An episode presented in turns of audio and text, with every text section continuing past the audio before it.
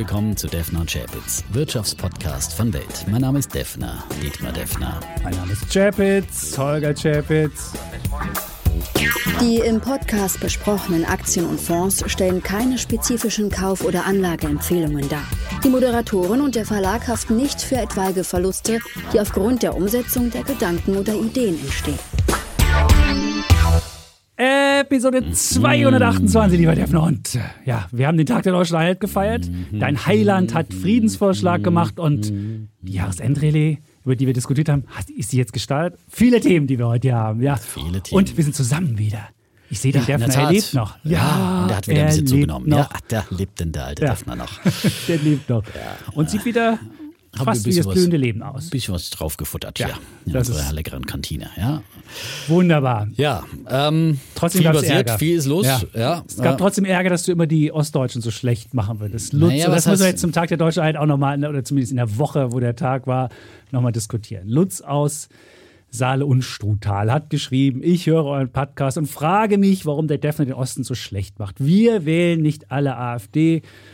Immer und immer wieder die neuen Bundesländer in die Ecke zu treiben, das ist blanker Populismus. So, Naja, Defner, ich glaube, der Stellung Populismus nehmen. kommt eher aus, aus den neuen Bundesländern. Und ich, ich meine, man sieht halt einfach die Unterschiede. Und 27 Prozent AfD ist halt einfach ein Wort. Äh, und das ist die stärkste Partei im Osten. Ich bin froh, dass nicht alle AfD wählen. Aber 27 Prozent sind mir einfach auch zu viel. Und wenn man jetzt auch wieder die äh, Montagsdemos zum Tag der Einheit sich anguckt und, und überall die Leute den, äh, den Höckes dieser Welt hi- hinterherlaufen und äh, den, den rechten und den linken Populisten und äh, die Putin-Fanboys da rumlaufen und äh, die Forderungen. Gibt's im Westen nicht?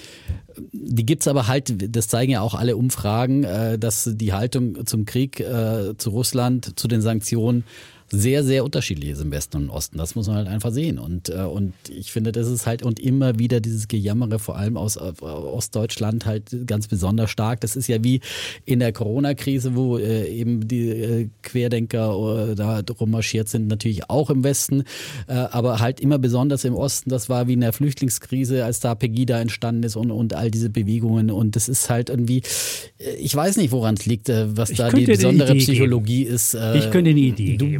Bist, äh, kommst von da und äh, ja. Also und, zum einen muss ich sagen, ist die wirtschaftliche Situation im Osten eine andere. Und da muss man schon mal sagen, man kann sich viele Haltungen, die du hier auch wöchentlich kundtust, kann sich nicht jeder im Osten leisten. Das muss man schon mal sagen. Also man muss sich auch, viele Haltungen muss man sich leisten können. Und dann muss, ich habe mir mal die Zahlen angeguckt, pro Kopf BIP im äh, Osten ist 33.000, im Westen ungefähr 46.000, also wesentlich mehr Arbeitslosenrate. Im Osten äh, 6,7, im Westen 4,9. Und was noch viel entscheidender ist, und da würde ich sagen, das kriege ich auch in meiner eigenen Familie mit, das ist einfach die Erbengeneration. Und das siehst du, im, also der Osten macht ungefähr 16 Prozent der Wirtschaftsleistung aus und wird aber nur 7 Prozent ähm, beim Immobilienvermögen erben. Und wenn es um Geldvermögen geht, ist es ein bisschen mehr, aber auch, und wenn du Firmenvermögen, das wird leider nicht richtig gut äh, gerechnet, deswegen lassen sich ja keine richtig soliden Zahlen. Und wenn ich natürlich weiß, ich kriege ein fettes Erbe und wenn ich weiß, äh, mir geht es wirtschaftlich besser, dann kann ich auch irgendwie mir erzählen lassen, dass es so und so passiert und dann bin ich auch entspannter, was meine Gasrechnung anbetrifft und dann bin ich vielleicht auch etwas äh, nachsichtiger, was Politikfehler anbetrifft. Und wenn ich aber sehe, ähm, dass äh, die, die, die Politikfehler ich mir nicht leisten kann, dann bin ich da, ja, will ich sagen, ärgerlicher oder wütender. Und in meiner Wut sehe ich halt, dass keine Partei, also ich will jetzt überhaupt nicht sagen, ähm, ich will überhaupt keine Rechtfertigung machen, warum ich AfD wähle, aber ich sehe halt Du- bei keiner, ich sehe bei keiner. Also nicht- du wählst nicht ich will, AfD. ich will nicht Ich AfD. wollte jetzt bloß noch mal Nein, ich will überhaupt nicht AfD. Nein, ich wollte nur, ich wollte nur ich sagen, AfD du hast wähle. halt Du meintest jetzt in Genau, Ostdeutschland sich, du hast ne? halt manchmal, du hast halt, bist halt verzweifelt an der Politik ganz häufig im Osten, das kann ich nachvollziehen so ein bisschen. Und du siehst halt von keiner etablierten Partei möglicherweise deine Interessen entsprechend. Ähm, Ja, aber jetzt muss man sagen, gemacht. jetzt haben wir den Riesen, äh, das Riesen 200 Milliarden Ja, aber das ist ja Schutzschirm noch nicht drin. aufgespannt. Das ja? ist ja noch nicht Und drin. äh, das wird in keinster Weise reflektiert. Es, es geht einfach nur und es geht immer gegen das System gleich, ja. Und immer ist es, äh, also in- sehr häufig, nicht bei allen, das ist ja klar. Nein, und man muss das sagen, ich bin ja, natürlich Demonstrationen gehören absolut zur Demokratie und äh, sicherlich haben die Menschen, die auf die Straße gegangen sind, auch vieles äh, in der Richtung, äh, in, in, der- Politik bewegt, äh, dass jetzt dieser Druck entstanden ist, dann auch so ein Doppelwumms-Paket jetzt auf den Weg zu bringen. Das hat einfach zu lange gedauert und es ist in der Tat, aber wir haben es ja auch immer wieder hier gefordert, das sind eigentlich mittlerweile das, was wir oder, oder Genau, uns auch du- vorstellen würden. Aber das ist ja noch nicht angekommen bei den. Leuten. Es ist noch nicht, Du es ist siehst- noch nicht mal ausformuliert und Genau. es ist auch noch nicht angekommen. Du ist siehst sieben Monate Krieg. Du siehst mit Ansage, und wir haben das ja hier immer wieder diskutiert, du siehst mit Ansage, da wird was auf uns zurollen, was passiert. Und du siehst die Politik, die sieben Monate lang nichts macht, und sagt, wir haben kein Stromproblem, wir haben das nicht, wir haben jenes nicht. Und du denkst dir so, wovon reden die? Und das, ist, das macht dich einfach wütend. Und du denkst dir so, nach sieben Monaten möchte ich jetzt nicht bis zur Rechnung im Januar oder Februar warten, bis der Gaspreisdeckel kommt, sondern ich hätte das gern ein bisschen früher. Und da kann ich verstehen, dass man dann ein bisschen unzufriedener ist. Oder wenn man, wenn man, wenn man wirtschaftlich abgesichert ist und in besserer Verfassung sich befindet, dann bist du nicht schnell so wütend, dann denkst du, dann kannst du das ertragen. Und ich weiß, der Kollege Sommerfeld hat ja auch mal einen Kommentar geschrieben, weil wir es uns leisten können. Und viele im Osten können sich es halt nicht leisten. Und das hat er auch nur geschrieben, der Sommerfeld, weil er keine Gasheizung hat, sondern mit einer, mit einer äh, Wärmepumpe seine Hütte warm macht. Also man muss sich halt vieles leisten können. Und viele Leute im Osten können das schlicht nicht. Und ich kann ja, ich kann ja ganz ehrlich, ich habe ja noch, weil ich jetzt gerade in den letzten Zügen dabei bin, mein, die, die Wohnung und das, äh, das, den Nachlass meiner Mutter abzuwickeln, kann ich sagen, sie hätte sich diese Sachen jetzt nicht mehr leisten können. Die neuen, die neuen Nebenkostenabrechnungen und so. Mit ihrer Rente hätte sie es nicht mehr leisten können. Ja, aber und ich sage dir ganz ehrlich, da gibt es ganz viele, denen es wahrscheinlich ganz genauso geht. Aber meine Mutter hätte, die hätte weiter SPD-stoisch gewählt. Das hat sie immer schon gemacht. Aber äh, da gibt's halt andere, die nicht so, nicht so entspannt sind und die dann irgendwie sowas wählen. Klar würde ich auch nicht aus Protest AfD wählen, aber es ist halt eine Wut und in, in, in, in der Wut, die du hast, machst du halt manchmal dumme Sachen. Und aber ich, sagen, ich finde, das das ist immer halt so eine Massenpsychose, die sich da immer gegenseitig auf, Nein, ist aufschaukelt. Du und siehst nein, da weniger auf der Straße und machst in nein. ganz Ostdeutschland raus. Das ist doch Blödsinn. Du siehst doch so viele sind das doch nicht. Dann kommen auch viele aus dem Westen hingefahren und instrumentalisieren das. Das ist doch, was du da siehst, Ja, ist doch ist, nicht, es doch ist nicht die Mehrheit, das ist ja auch das Gute, aber es ist halt fast ein Drittel, ja. Und, Ja, aber wäre äh, das, aber wäre, aber man muss auch manchmal sagen, wäre dieser Gaspreisdeckel gekommen, wenn nicht der Druck auch aus der Bevölkerung kommt. Und da sage ich, bei vielen Sachen ist es vielleicht zu drohen mit irgendwas. Ich würde jetzt auch nicht mit AfD drohen, das ist ah, immer schlecht, aber trotzdem verändert das was. Und dann wird die, wird die Politik aufstehen und wird denken so, huch, da passiert ja irgendwas, was wir, was wir irgendwie, was sich unserer Sache entzieht. Und insofern ähm, denke ich, ich kann das, also nicht, dass man AfD wählt, kann ich nicht nachvollziehen, um keinen Fall. Aber ich kann nachvollziehen, dass die Leute wütender sind als im Ja, aber es Westen. ist immer eine Wahnsinnsanspruchshaltung da und ich finde halt immer irgendwie so ein bisschen die Dankbarkeit auch äh, auch dafür äh, für für die Einheit, ja und auch dafür und äh, die Westdeutschen haben sehr sehr viel. Ich will jetzt hier keine Wessi-Ossi-Diskussion aufmachen, aber ich meine, was wir seit äh, Jahrzehnten ja auch an äh, äh, Oh, die an Lasten Dankbarkeit. schultern. Nein, aber ein bisschen die, nicht die Dankbarkeit in Westdeutsch, aber die Dankbarkeit für Freiheit und, und das Altes wird über Bord Ja, geworfen. aber die Freiheit haben und dann, dann selbst marschiert man mit, mit also ja, ja, mal selbst- ehrlich, die, ja, Moment, die Freiheit klar. hast du dir das selbst erkämpft, wofür du dankbar sein kannst.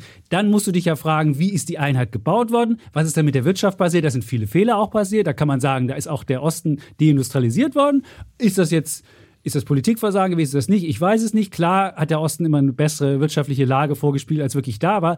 Aber so desaströs, wie es am Ende rausgekommen ist, Ja, ich hätte meine, es nicht sein Land war müssen, wenn man es ein bisschen cleverer pleite, gemacht ja, hat. und äh, war runtergewirtschaftet und das war auch ein Grund dafür, dass es natürlich der, Ah, die- äh, letztendlich die- zu, zu, äh, dazu gekommen von einem ist. Tag auf ja, den anderen versiebenfacht deine Preise sich versiebenfachen. Das kannst du ja mal, das kannst du ja mal versuchen, wie ihr auf eurem Bauernhof damit leben könnt, du von heute auf morgen versiebenfacht sich dein Preis, weil du nämlich auf einmal mit, mit Umtauschkursen leben musst, die ganz anders sind. Dann wirst du auch auf einmal sagen, so, ah, möglicherweise so schnell kann ich mich wirtschaftlich nicht anpassen. Also man kann nicht sagen, dass der Osten komplett pleite war, dann kam der reiche Onkel im Westen, hat die alle übernommen und so weiter. Das ist ja, äh, das ist auch sehr populistisch, die Sache und ähm, ja, ich würde, äh, klar kann, darf der Osten auch dankbar sein und ich bin auch dankbar. Ich bin auch dankbar für das System, in dem ich lebe und die Möglichkeiten, die ich bekommen habe. Und für mich kam die Wende genau rechtzeitig. Ich konnte dadurch ähm, noch Abitur machen und konnte dadurch noch äh, studieren, solange ich wollte und habe dann auch. Ähm, Ja, aber dann wirft man sich wieder dem Putin an den Hals. Äh, Wie gesagt, nicht alle und aber aber viele Putin eben. an den ja, Hals. Nein, Selbst dein ist- Heiland nein. Elon Musk kommt ja mit sowas. Also insofern. Ja, kommt ist- gleich, kriegt er Ja. dafür mal einen Bären. Ja, aber du siehst ja, und, das ist ja äh, nicht, das ist ja nicht der Einzige, der jetzt irgendwie, wenn du, wenn du dir anguckst, wie die Energielage ist und du denkst dir deine Stromrechnung, dann sagst du, hey, muss, muss das so sein? Das ist, ich kann das, ich würde jetzt auch, einem Diktator muss man irgendwie stoppen, ähm, kostet es, was es wolle, nur muss ich es wieder leisten können. Und dann muss ich sagen, wenn wir es uns leisten wollen, dann muss man im Zweifelsfall halt ähm, den Menschen auch ähm, ja, da sind wir eine einer Kompensation Meinung. Da sind wir absolut so. einer und Meinung. darf nicht irgendwie aber nach sieben gesagt, Monaten sagen, ja. wir fangen mal an und haben eine Kommission gebildet ja, und aber die wird es ist vielleicht im einfach eine große. Russlandfreundlichkeit da und das kann ich ja nicht verstehen, dass da, da die, das, äh, Du musst aber auch die sehen, Sowjet und jetzt lass mich halt auch mal sagen, da hat der Gauck zum Beispiel im Heute-Journal gesagt, äh, man fürchtet sich vor dem, der einen lange Zeit in Ohnmacht gehalten hat. Man schaut ihn lieber etwas freundlicher an, damit er uns nichts Böses tut in Bezug auf Putin und, äh, und die Sowjetunion. Und er hat ja auch erzählt dafür, dass 53 sind sowjetische Panzer äh, in, in, in Ostberlin aufgerollt und haben die Arbeiteraufstände niedergeschlagen, ja. Und ich meine, das sind natürlich dann auch, ja, und, und, und äh, ja, und dem wirft man sich jetzt an den Hals. In, in Polen ist die Lage, äh, die Einschätzung gegenüber den Russen viel, viel kritischer, weil die sind dann an, an der Grenze und äh, so, und äh, wenn man sich so manche in, in, in, Sachsen anschaut, dann denkt man, die wollen jetzt am liebsten gleich überlaufen. Also das ist, das ist für, für mich so eine Art Stockholm-Syndrom aus meiner Sicht. Also ich meine, derjenige, der einen irgendwie über Jahrzehnte gegängelt hat, ja, der, äh, der ist dann plötzlich der Heiland und, und, und dem glaubt man. Und wenn man sich die Rede anhört, was der äh, Putin letzte Ja, Woche da wirr. rausgehauen meine, hat, aber ja. das, das ist ein Resonanzboten, der Satanismus. wahrscheinlich ja bei der AfD wunderbar, genau, der Satanismus des Westens, ja, Ja. das, das kommt ich- genau, es ist- das ist genau die Tonalität, wie sie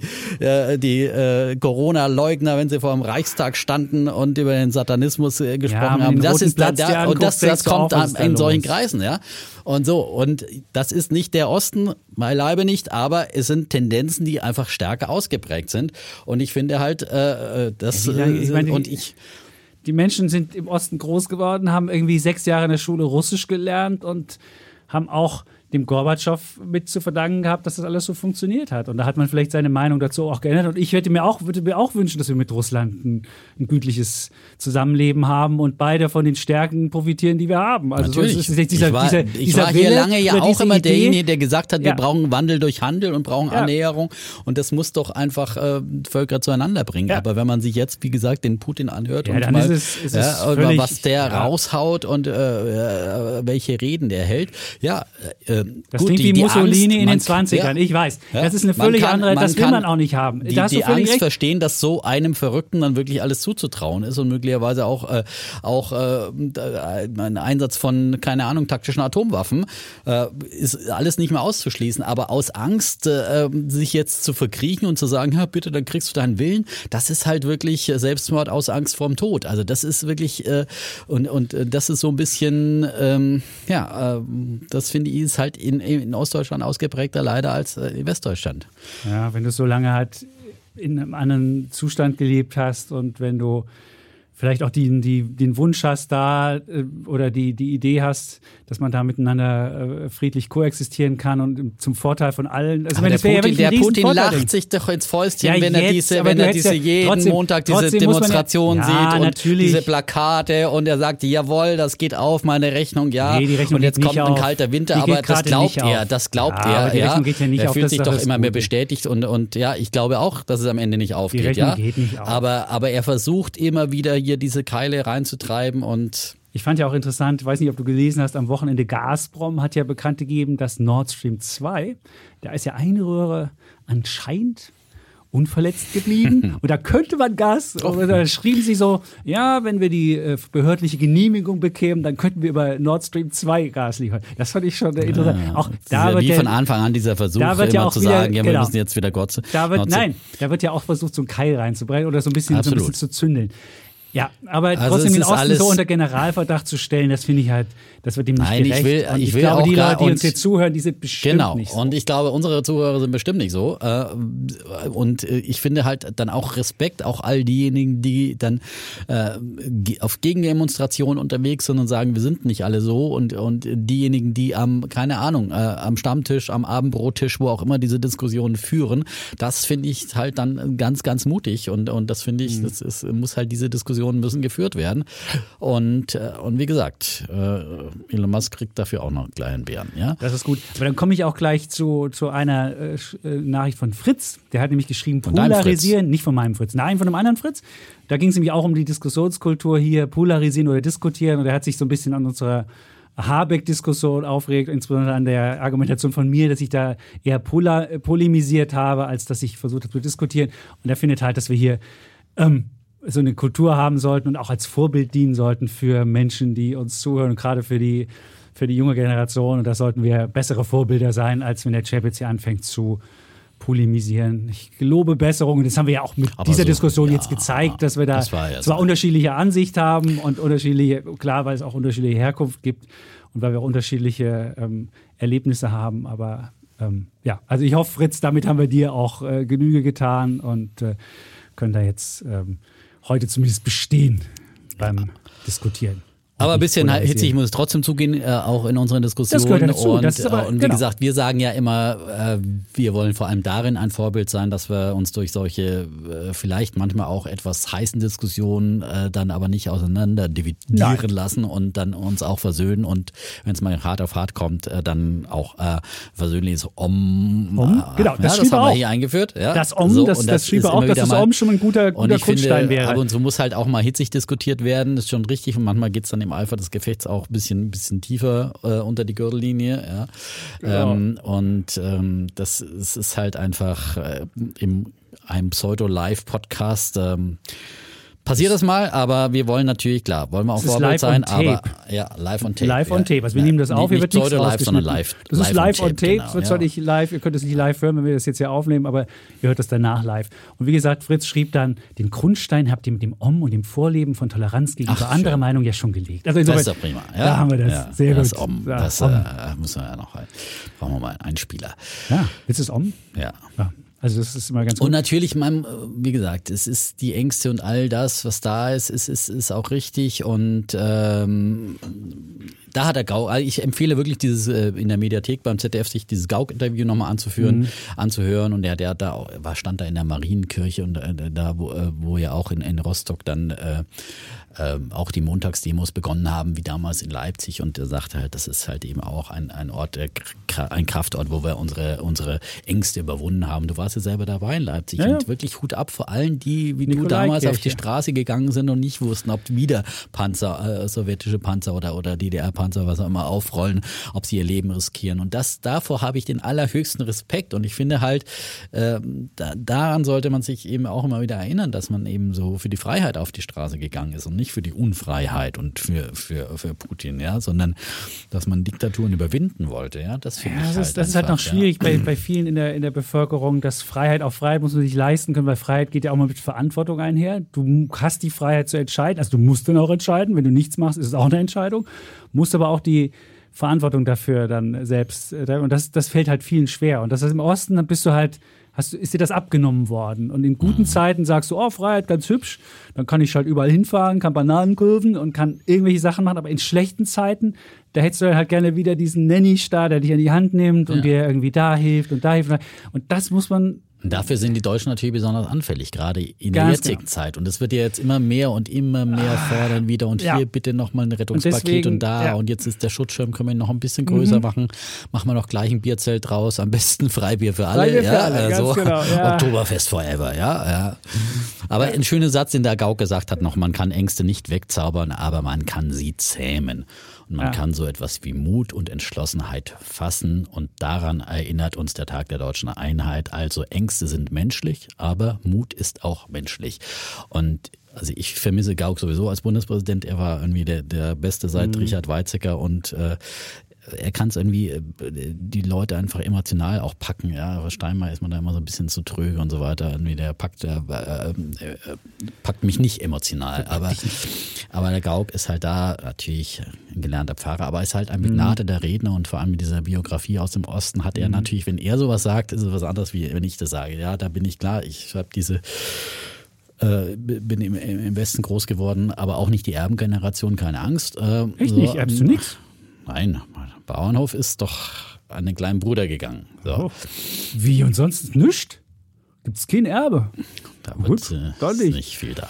Also ich, ich So. kann dir genau sagen, was mein Erbe ist von meiner Mama, aber das will ich jetzt hier nicht. Das, Ja, das würden die Leute nicht. anfangen zu weinen. Aber sie hat halt ein tolles Leben gehabt und hat, ist mit wenig zurechtgekommen. Ja, und- und, aber von den wenigen hat sie sogar noch was gespart und erbt darum, sogar, das ist ein nicht das. Entscheidende. Ja. Das Entscheidende ist doch nicht, dass man was erbt, äh, erbt Ja, aber da sondern kannst du entspannter leben. Alter, du kannst viel entspannter leben, wenn Ja, du wenn weißt, du, mit, hast mit, keine wirtschaftlichen Mit 60 Probleme. Jahren was erbst, da bist du nicht, äh, hast du nicht keine wirtschaftlichen Probleme mehr. Bis dahin musst du, wenn du es bis dahin noch nicht geschafft hast, dann brauchst du also, wenn du Nein, nur wenn auf du das aus- Erbe wenn du aus, wartest. Wenn du äh, aus vermögendem Haushalt kommst und du weißt, du kannst wirst unterstützt im Zweifelsfall oder kannst noch irgendwo kannst Ja, auf ein Erbe zählen. Das ist ein anderes, das ist ein anderes Gefühl. das du kann ich dir aus deine- eigener dein Perspektive Eigenkapital für, für eine äh, Immobilie leihen kann, wunderbar, hast du Ja, ein Startkapital. Das ist ja was anderes Ja. als eine Erbengeneration. So. Ja, aber das ist auch noch dazu. Ja, aber- wenn du nichts, wenn du nichts erben kannst, kannst du auch vorher nichts verschenken. Und verschenken ist auch ein Riesenunterschied. Wenn du die Schenkstatistiken dir anguckst, ist auch da der Westen weit vorn und auch da ähm, ist, es, ist es was anderes. Aber gut, wir haben drüber diskutiert und äh, ja, man muss sich halt. Äh, und wie gesagt, und, und dann sind halt immer auch diese Ängste und Gefühle da. Sch- Schockiert hat mich heute auch diese neue Studie, dass äh, die Inflation, äh, die gefühlte Inflation aktuell bei 34 Prozent aber ist. Da Ja? weißt du ja gar nicht, wie diese Studie zusammen. Also von, der, von, Naja. der, von der Uni Das aus Erfurt, die noch kein Mensch jemals gehört hat, Willst mit du jetzt mal gegen Umfrage. Ostdeutsche Universitäten was sagen? Nein, nein, nein, nein, nein, nein, nein. Da war irgendeine komische Uni, die hat noch kein Mensch je gehört. Und diese Umfrage, da weißt du auch nicht, wie hat die stattgefunden. Ist da irgendwie eine, um, es steht nur repräsentative Umfrage. Repräsentativ heißt ja, ich habe in der Marktforschung gearbeitet, jeder aus der Stichprobe muss die gleiche Chance gehabt haben, da mitzumachen. Jetzt würde ich sagen, ich hatte nicht die Chance, da mitzumachen, weil ich habe niemals diese Umfrage. Es ist meistens so, es gibt ja diese neuen Web-Umfragen, wo du einfach auf irgendeine Seite bist und dann sagen sie, wollen Sie hier mal noch teilnehmen? Das ist nicht repräsentativ. Und diese, gerade diese gefühlte nein, Inflation Dass ist jeder gefragt wahnsinnig. werden muss, ist nicht repräsentativ. Repräsentativ ist, dass du einen repräsentativen Querschnitt der, der Ja, Bevölkerung repräsentativ heißt definitorisch, kann ich dir sagen, ich habe auch Methoden Ja, aber nicht Sozi- jeder, jeder muss die, die, die Chance gehabt haben, Doch, mitzumachen. Jeder Nein, muss ist die eine, gleiche eine. Wahrscheinlichkeit haben, in die Stichprobe zu kommen. Das ist, da kannst du dieses Grundlagen der, der soziologischen äh, Marktforschung lesen oder wie hieß das? Aber Schnell doch nicht Hill jeder Esser. von 80 Millionen Jeder, Bürgern. doch, jeder muss die. Wenn du, wenn du Leute, wenn du eine Internetumfrage hast und du hast eine bestimmte Bevölkerungsgruppe, die kein Internet hat, dann ist die unterrepräsentiert, dann ist es keine repräsentative Stichprobe mehr. Das ist ganz einfach so. Ich würde dir, da, da, da ist der Vorteil, wenn man äh, lange studiert hat, dann lernt Ja, man das ist die ja was Grundlagen. anderes. Nein, du sagst gerade jeder, jeder von 80 Millionen muss, ich muss muss die erstmal jeden gleiche anrufen. Wahrscheinlichkeit gehabt haben, da reinzukommen. Und wenn du, wenn du beispielsweise, haben wir oft, war ja lange Zeit, wurden nur Leute mit Festnetz angerufen, dann hast du Leute, die kein Festnetz haben, waren nicht, waren nicht repräsentativ, konnten nicht mitmachen, damit ist die Stichprobe nicht repräsentativ. Das heißt ja nicht, dass ich auch mitmachen muss, aber ich muss die gleiche Wahrscheinlichkeit haben, da mitmachen zu können. Und wenn ich das halt nicht kann, weil ich diese, über diese Geräte nicht verfüge oder die Umfragemechanik nicht mich beteiligen kann, ist es nicht repräsentativ. Und deswegen, ähm, auch dann, wenn du, wenn du, wenn du die Umfrage machst, kannst du ja vorher die Leute framen und kannst sagen, ist ja alles teurer geworden, wie ist denn das? Und dann hast du halt automatisch ein anderes Ergebnis. Also gerade Umfragen, solche Umfragen bin ich immer sehr kritisch, zumal dann, wenn ich nicht weiß, was, äh, wer das gemacht hat, irgendeine komische Uni und dann irgendwie 34 Prozent, ja, was soll das und so weiter. Also ich fand diese Geschichte zweifelhaft, die ist bei Welt.de erschienen, ich weiß, aber muss ja nicht mit jeder Geschichte äh, übereinstimmen. Ich weiß auch, dass die gefühlte Inflation höher ist als die, die wahrscheinlich ist, wenn man nicht guckt. Die Mieten sind nämlich nur 1,7 Prozent teurer geworden, nur da guckt halt keiner drauf. Genau, das ist Und genau wenn du das halt Punkt. siehst, 1,7 Prozent, das ist sogar weniger teuer geworden. Ich wollte ja nur sagen, Dann- ob das jetzt 34 oder 20 Prozent, aber wahrscheinlich gibt es viele Leute, natürlich, wenn, wenn du jetzt gerade deinen Gasabschlag bekommen hast, Ja, oder sagst du, pff, Ja, ja, so. verdreifacht. Und ich, ja, Ja, ähm, äh, aber es, es geht ja nochmal um die Gefühle und um die Ängste. Und Ängste sind sehr, sehr starke Ja. Gefühle, ja. Und deswegen kann ich das durchaus auch nachvollziehen, dass viele äh, eben äh, diese, dieses Gefühl haben, dass es alles äh, so und äh, und, und wie gesagt, daraus dann auch wiederum die, ja, ein gewisses äh, ja, Anspruchswunschdenken und so weiter. Und jetzt, äh, und dann auf der anderen Seite, weil du gerade Welt erwähnst, hier im Weltinterview hat hier der Aral-Chef heute, der wünscht sich einen neuen Tankrabatt, ja. Ich meine, das ist jetzt halt wieder, wieder, jetzt kommen wieder alle und, und rufen, bloß weil hier jetzt eine 200 Milliarden Wumms, Wumms äh, äh, angekündigt wird, äh, rufen jetzt wieder alle, alle äh, äh, nochmal nach Unterstützung und so weiter. Und ich meine, die Ölpreise sind zurückgegangen. Ja, wäre ja mal an der Zeit, dass dann vielleicht auch die, die Mineralkonzerne äh, da äh, die, die, die Preisschraube äh, runterdrehen. Und ähm, also äh, ist, äh, es ist schon wirklich, es nimmt überhand auch dann diese, diese Ruf äh, Wenn nach man einmal anfängt, den Ja. Pfad betritt, dann denkst und du, diese du. Vollkasko-Mentalität, also Ja. das ist halt wirklich, wie gesagt, wir brauchen schon auch wieder dieses Eigenverantwortungsprinzip, muss schon auch wieder mal zurückkehren. Aber das ist natürlich immer das, sobald du es mal lostrittst, dann Es ist äh, schwierig. so eine Lawine und Aber deswegen ist es auch besser, dass es halt nicht die, dass die nicht die Schuldenbremse ähm, wieder nochmal ein Jahr ausgesetzt worden ist und dass es ein Sonderhaushalt ist und es wenigstens der Sonderhaushalt 200 Milliarden oder bis zu 200 Milliarden, das ist ja gar nicht 200 Milliarden, sondern bis zu 200 Milliarden hat der ja. ähm, Finanzminister immer wieder betont, jetzt auch in Europa wird der Deutschland dafür gescholten, ey, hier gibt 200 Milliarden aus, was ist das für eine Unverschämtheit, das wird ja die Ungleichheit in Europa verstärken, von den 200 Milliarden wollen wir auch was haben. Da denkst du so, ey, come on, was man auf jeden Fall an dieser, an dieser Diskussion feststellt, es lohnt sich nicht zu sparen. Wir sollten auch mehr Schulden machen, damit wir nicht alle anderen kommen immer und sagen, ihr habt keine Schulden, ihr könnt euch das leisten. Leute, einfach Schulden machen, das ist die clevere Sache. Aber vielleicht noch eine Sache aus Karlsruhe hat uns ballend geschrieben und sagt, könnt ihr den Lindner sagen, dass es nicht seine Aufgabe ist, die Inflation zu bekämpfen? Ich hätte jedes Jahr lieber drei bis fünf Prozent Inflation, solange es Arbeit gibt.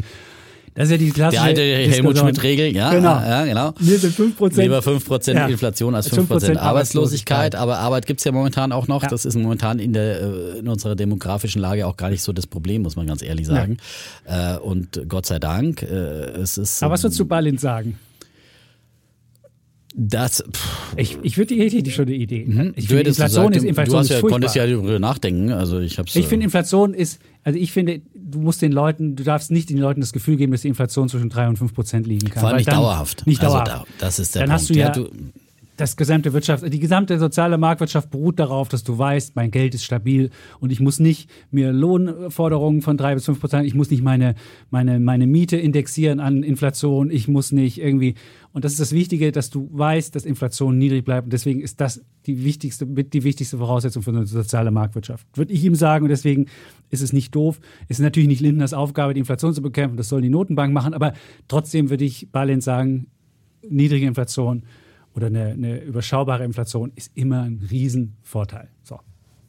Oder? Ja, gute Antwort, finde ich. Ja, und natürlich ist, ist Arbeit natürlich nochmal das, das, der allerwichtigste äh, äh, Teilhabe-Motor äh, an einer, einer sozialen Marktwirtschaft. Ja, aber wie gesagt, diese Gefahr ist momentan ja nicht so groß. Wir sind ja immer eher noch in einer äh, Phase des ähm, der Arbeiterlosigkeit statt der Arbeitslosigkeit und mit vielen offenen Stellen. Also von daher ist, ist diese Gefahr momentan nicht gegeben.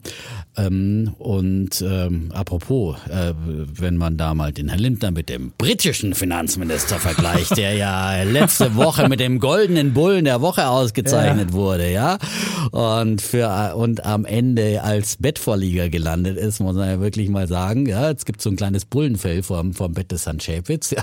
Ich muss, ich muss zugeben, also was, was ich, ich habe, da gab es auch viel Pushback von, von Hörern, beispielsweise Julia hat mir geschrieben, ja, toll, dass du die Vetternwirtschaft in Österreich aufs Korn nimmst, das passt, aber dass du bei den Briten den Spitzensteuersatz äh, für Leistungen muss ich lohnen ausgelobt hast, das fand, ich eine Zumutung und ich muss, ich habe da auch nochmal drüber nachgedacht, bevor er sogar das jetzt gescrapped hat, wieder den, den, der hat ja wieder die, den Spitzensteuersatz hat er ja wieder eingeführt.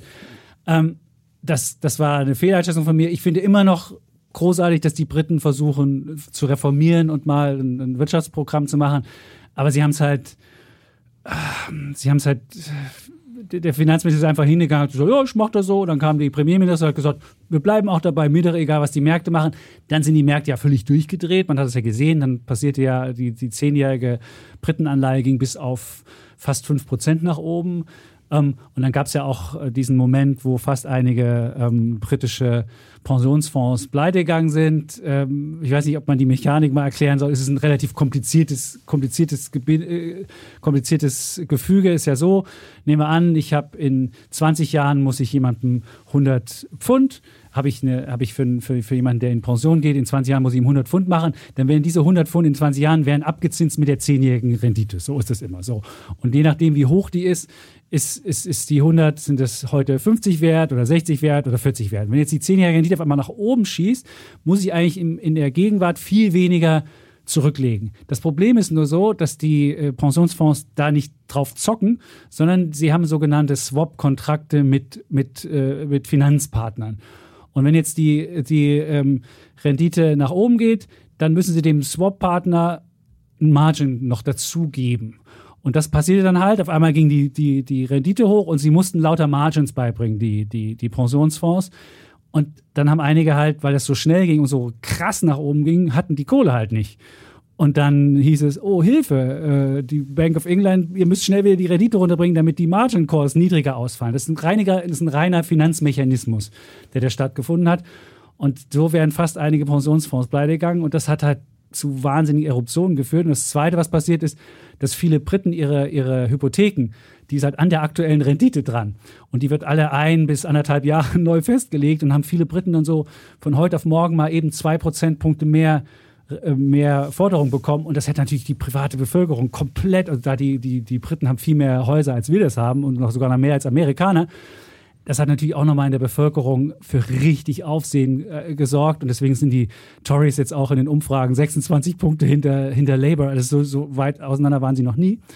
Und, und es gab ja auch gerade dieser Spitzensteuersatz war ja dann auch genau. in der Partei selber sehr, sehr umstritten, ja. ne, muss man sagen. Und Gott sei Dank. Also, ich meine, wie gesagt, ich habe es ja letzte Woche dann gleich, das war ja auch mein Punkt, wo ich gesagt habe, das gesagt, passt, passt lassen, nicht ja. in die Zeit. Und, äh, und ich habe ja auch gesagt, das wirkt inflationstreibend. So haben sie ja die Märkte am Ende auch gesehen, ja, dass das natürlich, wenn man so viel Geld aufpumpt, dann, äh, dann äh, nochmal ins Inflationsfeuer äh, wirft, dann ist das dann schon äh, ein, ein Anheizer, ja. Und äh, ja, und all das haben die Märkte dann doch schon äh, eben gesehen. Und ja, Gott sei Dank, manchmal sind die Märkte dann tatsächlich ein Korrektiv, muss man mhm. sagen. Mhm. Und äh, ja. Leider sehr selten. Aber das siehst du bei den Briten halt sofort, weil da fällt sowas sofort auf, da kommst du sofort an und dann äh, die, die berühmten Bond-Vigilantes, so heißen die ja. Das ist, äh ja, das ist halt ein nationaler Markt. Das ist natürlich in Europa genau. mit ganz vielen verschiedenen Volkswirtschaften ja. und eine EZB, die irgendwie alles dann so, so ein bisschen, bisschen muddelt. Unter einem, was halt heißt nicht. muddelt? Ich meine, also wenn die EZB jetzt plötzlich Anleihen gekauft hätte, da wäre aber das Geschrei groß gewesen. Die EZB hat in, letzten, ja? die hat in den letzten Wochen hat die EZB die fällig werdenden Anleihen ganz häufig. Werden, ja, das aber das ist, das ist schon eine ganze nein, Menge ist, an Anleihen. Ja, aber das ist die hat sie eher in, italienischen Anleihen angelegt. Und du kannst dir relativ sicher sein, dass irgendwann dieses wunderbare TPI Transmission Instrument auch noch äh, auch noch irgendwann zum Tragen kommt. Also insofern. Ähm, Wobei, da haben sie schon sehr klar in Richtung Italien gesagt, äh, Leute, äh, ihr braucht euch nicht auf die dieses Frage, Instrument verlassen, das werden wir nicht, nicht, das ist äh, aber du hast ja schon einsetzen. jetzt auch wieder den, den, die zwei EU-Kommissare aus Frankreich und äh, Italien gesehen, die gesagt haben, wir brauchen noch mehr Eurobonds, um die Energiekrise zu schultern. Da denkt man sich, wenn in der Energiekrise einer der ganz großen Verlierer ist, dann ist es Deutschland, weil wir halt auf die Russen gesetzt haben und weil wir halt eine Industrienation sind. Und da würde man ja eher denken, dass jemand kommt und sagt so, oh, wisst ihr, liebe Deutsche, wir würden euch mal helfen. Aber was machen die in der Krise noch? Sagen noch, wir brauchen Eurobonds und da sind wir natürlich die Einzigen, die die nach, die, wir sind die, die die größte Bonität haben, die niedrigsten Zinsen haben. Und dann wollen die noch mehr Hilfe von uns haben. Also ich denke das heißt von uns. Die, also Eurobonds sind gemeinsame Eurobonds Schulden. Es sind Hilfen, wo der Bonitätsstärkste für die anderen mit, mit Bonität haftet. zur Verfügung stellt. Mit ja. haftet. Aber und da muss man ganz klar sagen, aber es profitieren auch alle davon, dass es ein, ein größerer Markt ist, weil es ja. breiter diversifiziert ist und weil mehr. Das wird die Hoffnung äh, sein. Dann wird der Euro noch stärker. Du siehst aus den letzten Eurobonds, die wir geschaffen haben, ist der Euro stärker geworden? Nee weil es nämlich Vor nicht so richtig funktioniert. Ja, und im Vergleich dazu ist das Pfund stärker geworden. Natürlich, das Pfund hat, ist viel stärker abgeschmiert zum Pfund, zum, zum, zum Dollar. Ja, aber das läuft ja jetzt wieder nach Euro. oben. Da musst du keine Angst haben. Ich glaube, da wäre ich lieber, also wenn ich jetzt zwischen Pfund und Euro wählen würde. Ja, du würdest würd lieber bei den Briten wählen. sein, das wissen wir. Wollen wir das nicht wetten? Euro gegen Pfund ab jetzt? Wir haben schon eine Pfundwette. Haben wir schon eine? Ja, so tief wie das Pfund jetzt gefallen ist. Also nee, ist schon wieder gestiegen. Ist, ist ja schon bei, warte, ich guck mal, ist doch relativ hoch schon wieder. Die 1,04, die wir mal hatten, das war ja so Nahtoderfahrung. Äh, das war das, das tiefste Stand. Jetzt gucken wir mal. Ich glaube, wir sind bei also 1,13 wieder. Ich gucke mal kurz, ja. Sie auf.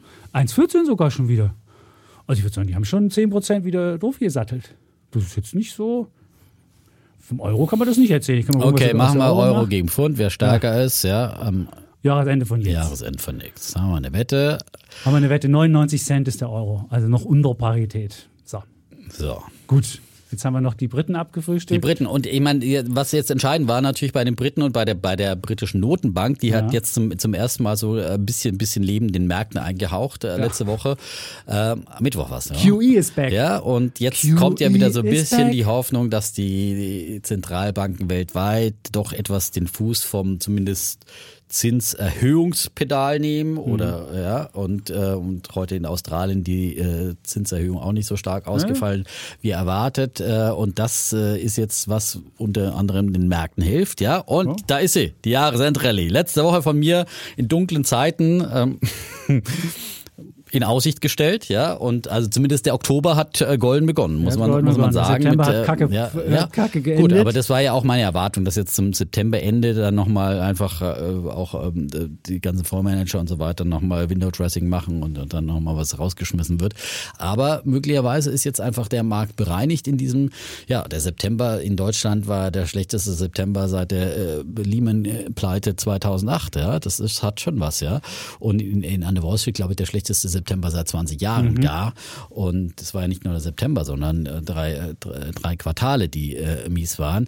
Und wie gesagt, möglicherweise ist jetzt der Markt bereit für eine Jahresendrallye, also zumindest der Für die Oktoberauftakt. Bärenmarkt-Rallye ist auf jeden Fall jetzt reif, das kann man sagen. Ja, und vielleicht wird dann aber zum Jahresende daraus ist, und wir sehen ja jetzt, kommen jetzt natürlich viele diese Shorts, die eindecken müssen und äh, viele eben, das war ja meine Argumentation von letzter Woche, äh, die äh, Fondsmanager, die äh, sehr, sehr historisch hohe Cash-Raten haben und historisch niedrigen Aktien sind.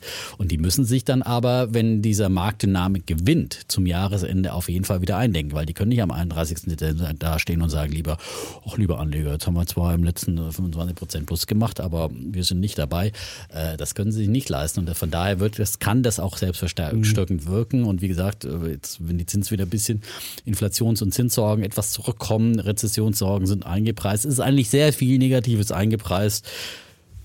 Ein Atomkrieg nicht, ja. Ähm, so, das, äh, nein, es ist, es ist leider nicht lustig, ja. Aber ich meine, wie gesagt, diesen, aber es ist einfach auch ein Risiko, finde ich, also wirklich dieser Einsatz auch von taktischen Atomwaffen, das momentan sicherlich auch irgendwie wie da ist, ja, geopolitisch. Das Ähm, können wir gleich bei deinem, ich glaube, das hast du doch, wenn du gleich deinen, deinen Da Kollegen da besprichst. noch- Da würde ich, da, da da passt kann das, das, passt da das sehr gut hin. ja gut, da geht es nicht direkt darum, aber Ja, doch, das- er hat, das ja, er hat das ja nochmal ausgeführt, seine, seinen Friedensplan hat er doch ja, ein gesagt, was da Friedensplan, aber droht. es geht nicht jetzt um, um die Frage Atom. Äh, Doch, da hat er aber noch geschrieben, die Russen sind dreimal mehr, das ist das. Und da gibt es noch einige Sachen, die er noch dazu geschrieben hat, um das zu erklären. Gut, ähm, gute- also dann verschieben wir das nach hinten. Ja. Auf jeden Fall, ähm, die Märkte, zumindest mal ein Lebenszeichen ist da und vielleicht ja, Ja. wird es ein goldener Oktober, ob das dann äh, Bärenmarktrelle und daraus äh, eine Jahresendrallye wird. Wird sich dann Könnte weisen. sein, wie gesagt, die Saisonalität äh, wäre auch ein Argument, das dafür stimmt. spricht, dass es dann eben aus einer Bärenmarkt-Rallye äh, im Gegensatz zu den beiden letzten äh, Anfangsquartals-Rallyes, quasi der Sommer-Rallye und äh, der, der Rallye so im, Es gibt ja nächste Woche geht ja die, die Bilanzsaison los. Da wird man ja sehen, wir haben ja schon diese Nike-Zahlen gehabt, die kamen gar nicht gut. Ja. Da gab es auf einmal den Lageraufbau plus 44 Prozent. Und jetzt wird man sehen, die Banken fangen an nächste Woche. Und dann gibt es in der Woche drauf, gehen die ganzen, und der starke Dollar hat natürlich für viele Tech-Firmen auch richtig Ärger gemacht. Also ich bin, es kommt auch auf die Zahlen an. Und eins wollte ich noch sagen, Silber. Ja. Ist gestiegen. Silber, Richtig gestern richtig Ja. äh, über 8% Über 20, zugelegt, ja. ja. jetzt über 20, 21 teilweise gestiegen, 21 Dollar. Äh, auch vor ein paar Wochen von mir schon mal ähm, als Bulle ausgezeichnet, äh, der Silberbulle sozusagen. Ähm, und ja, möglicherweise äh, kommt es da wirklich zu auch ähm, äh, Short-Eindeckungen und doch einem Short-Squeeze oder sowas. Also das ist sowas, gestern sah auch wirklich schon wieder auch nach einem gewissen äh, Short Squeeze aus und ähm, ja, möglicherweise, das ist ja auch was, was profitieren würde natürlich, wenn, wenn diese Zinserhöhungspaniken und Zinserhöhungserwartungen dann etwas äh, zurückgehen, dann äh, profitieren würde. Und wie gesagt, Silber wird vor allem auch gebraucht, gerade im Bereich der erneuerbaren Energien. Da hast du auch Kupfer, kannst du auch nehmen. Auch das, Kupfer? aber ja. Ich weiß nicht, was du gerade Kupfer gemacht? Wahrscheinlich. aber Kupfer ist natürlich insgesamt, äh, wird ja nicht nur bei Erneuerbaren äh, Mhm. gebraucht, sondern natürlich viel in industriellen Anwendungen, wenn in einer Rezession, wo vieles andere dann eben nicht gebraucht wird, wo du keine Ahnung, irgendwelche anderen Maschinenmotoren oder Maschinen, wo Kupferwicklungen mit drin sind, ähm, dann nicht gebraucht werden muss. äh, Aber, aber Silber ist natürlich schon sehr speziell, wird natürlich auch in anderen elektronischen Mhm. Anwendungen gebraucht, ist auch klar, wenn die zurückgehen. Aber äh, es gibt schon einen starken Fokus auf äh, eben zum einen Elektromobilität, wo man viel mehr Silber braucht und, und Solar und so weiter und so fort. Also möglicherweise. Also Kupfer hat noch nicht, Ist nicht viel gemacht. Also wer noch, wer noch denkt, da würde was passieren, dann kann er auch mal auf Kupfer gucken. Gibt es auch als Wir können auch eine Silber gegen Kupferwette machen. Auch machen. Obwohl Silber hat ja höhere, hat das höhere, hat das höhere Beta, Ja, also den höheren ja, Hebel. gut, ja. Das ist ja, weil es einfach ein, ein viel konzentrierteres Ding ist als. Äh, nee, wir haben doch jetzt Euro, wir haben doch Euro gegen Pfund. Ja, okay, Euro gegen Du Pfund. denkst ja, doch, Euro die Pfund, gehen unter und dann. Äh, jetzt haben sie schon die Nahtoderfahrung gemacht. Jetzt, äh, Ja, gut. äh, Okay, so haben wir jetzt eigentlich unsere ganzen Vorgespräche. Unsere ich habe ganz viele, ich habe ganz viele Nutella-Bilder noch bekommen. Die Leute aus der ganzen Echt? Welt, aus Brasilien. Das fand ich Mach lustig. dir doch mal so eine große Weltkarte. Da gab es früher Ja. diese Werbung, da ist mein Geld, ja. Ja, Und du ja. kannst jetzt vielleicht mal so an die Wand einen großen Atlas von früher, wie man in der Schule hatte, so ein Stimmt. Weltatlas, wie hieß der immer? Der äh, große Weltatlas, kaufst du auf dem Flohmarkt ein, hängst an die Wand und sagst, da ist mein Nutella. So, und da kannst du jetzt hier die repräsentative Umfrage in verschiedenen Farben, ja. Und, äh, Und die- jedes Mal kommt ein Hörer dazu, Ja. hier, der dir einen Nutella-Preis geschickt Genau, und hat. ja. Brasilien habe ich jetzt geschickt bekommen. Und da Brasilien ist, der, da ist der, da ist der Nutella-Preis bei 10,40 Euro. Das ist doppelt so hoch wie Brasilianische Währung ist ja deutlich angestiegen, weil die natürlich extrem profitieren. Ja, aber trotzdem, das wäre trotzdem noch wahnsinnig überbewertet. Da müsste doch eine Abwertung passieren. Ja, aber gut, jetzt haben wir da Wahlen in Brasilien. Auch das Stichwahlen, ist, auch das ist natürlich, boah, äh, Boah, da denkst du der auch. Bolsonaro, der dann schon Ja. wieder ankündigt, er macht den Trump und akzeptiert das Ergebnis nicht, wenn er verliert. Ja, Ah, das sind halt einfach diese Freunde. äh, Ich meine, Lula da Silva, das ist halt wirklich die, die Wahl zwischen Pest und Cholera, muss man leider so sagen. Ja, Sieht aber sympathischer aus. Viel sympathischer, muss ja man aber sagen. so ein Altlinker. der Lula also- sieht sympathischer aus. Ja, ein korrupter Ein Altlinker gegen. Korrupter äh, Altlinker. Aber der hat seine Strafe abgesessen. Komm, man Okay. muss den Leuten ja, auch eine zweite Chance geben, ja. dass, ja, sie, dass ja, man eine Strafe ja. absitzt. Und, ja, in dem ähm, Fall, ja, da bin ich, wäre ich auch. Und ich werde nie vergessen, wie er in Davos war, der Bolsonaro. Und dann kam einer ganz verschüchterter in Armeeuniform und hat ihm das Mikrofon noch nach unten gehängt, weil es zu, zu hoch war. Und man merkte, wie eingeschüchtert die Mitarbeiter von ihm sind. Und dann hat der Bolsonaro, glaube ich, sieben Minuten geredet und ist einfach gegangen. Fertig. Und alle dachten so, mal, du hast ja einen Viertelstunden-Slot. Das war ihm egal. Er redete, alles geil, top, schönen Tag noch, tschüss. Keine Könnte dir Fragen nicht passieren, dass du deine Redezeit nicht auskostest. Ne? Ja, ist schon, das war schon ein sehr, sehr stranger Auftritt. Der sieht ja so komisch verknautscht aus und man denkt so, aber irgendwie, ah, weiß ich nicht. So, kaum eine wir so- Dreiviertelstunde Vorrede, kommen wir dann zum eigentlichen Programm. Nicht, dass jemand sagt, wir hätten hier keine Struktur. Struktur, Ja. ja. Hallo, wir Hallo. haben natürlich auch heute wieder Bulle und Bär mitgebracht. Ja, komm, und jetzt fangen wir ein- mit deinem Bär an. Du und hast doch schon- den hast du schon- Thema, haben wir das- schon Also das passt quasi, ja, Ja. das haben wir ja schon. Kann ich dann auch kurz machen, ja? Warum? Ja, ja, wie gesagt, schon ein bisschen angedreht. Du wolltest ja auch noch was dazu sagen. Ja, auf jeden Fall. Mein Bär der Woche geht an meinen, ja, geliebten Elon Musk, ja, aber man muss ab und zu, er hat einfach seine Aussetzer. Ist halt einfach, er bringt technologisch viel voran, aber das gibt ihm nicht äh, alles Recht der Welt, sich überall einzumischen. Ähm, und er hat ja jetzt äh, bei Twitter einen Lösungsvorschlag für das Ende des Krieges in der Ukraine präsentiert. Ähm, sein Vorschlag ist eben die vier nun äh, letzte Woche in der großen Zeremonie und mit der wahnsinnigen Putin-Rede annektierten Gebiete in der Süd- und Ostukraine, Cherson, Donetsk, Luhansk und Zaporizhia, ähm, dass man dort Referenten unter Aufsicht der Vereinten Nationen durchführt und dann einfach die Leute fragt, wo wollt ihr denn jetzt lieber hin, zur Ukraine oder zu Russland? Ja, und dann lässt man die Leute da entscheiden. Das ist eine Idee. Und ähm, die Krim sagt er sowieso, die kriegt gleich Russland, ja, äh, die sie seit 2014 besetzen, weil er behauptet, die sei ja seit 1783 formell sowieso ein Teil Russlands mit, mit kleinen Ausnahmen dann bis zu Khrushchevs Fehler, wie er schreibt. Und über die Wasserversorgung der Krim hat er sich auch, die will er auch regeln, über den Fluss, die muss auch noch garantiert sein. Ähm, und ja, aber vor allem diese, also die Idee einer äh, solch diese äh, Gewalt äh, annektierten, mit Gewalt annektierten, vor allem jetzt diese, diese vier äh, ähm, neuen ähm, ähm, äh, annektierten Gebiete äh, hier eine, eine, eine Volksabstimmung machen zu lassen. Das klingt ja schon wirklich ein bisschen nach Putin. Ja. Ihr glaubt doch nicht, dass es da, ich meine, da wurden Leute verschleppt nach Russland, verschleppt, Bevölkerung verschleppt, da sind viele, viele äh, geflohen, sind äh, andere in den Krieg gezogen und so weiter. Also da, da glaubt man auch nicht, dass man da irgendwie repräsentative Bevölkerung vor Ort hat. Und äh, einfach auf die Idee zu kommen, sowas, äh, ein, ein, ein solch einen Diebstahl nachträglich zu äh, legitimieren. Es gab ja viele Reaktionen da darauf, natürlich bis, bis äh, der Melnik ja wieder mit, der sich dann auch doch im Ton immer vergreift. Äh, aber äh, am liebsten hat mir der, hat mir der, der litauische Präsident Nauseda gefallen, der hat geschrieben bei Twitter, Lieber Elon Musk, wenn jemand versucht, die Reifen Ihres Teslas zu stehlen, macht das denjenigen weder zum rechtmäßigen Besitzer des Autos noch der Reifen. Und das ist, ist doch ein guter Vergleich. So. Und ähm, man muss sagen, er hat ja auch viel für die Ukraine getan, Elon Musk, aber das gibt ihm halt nicht das Recht zu sagen, jetzt bin ich hier derjenige, der hier äh, ein, ein, ein, euch einen Vorschlag zu macht, wie ihr euch zu unterwerfen habt. Ja, Er hat ja mit, mit SpaceX natürlich und mit Starlink äh, schnell hier für eine Internetversorgung gesorgt.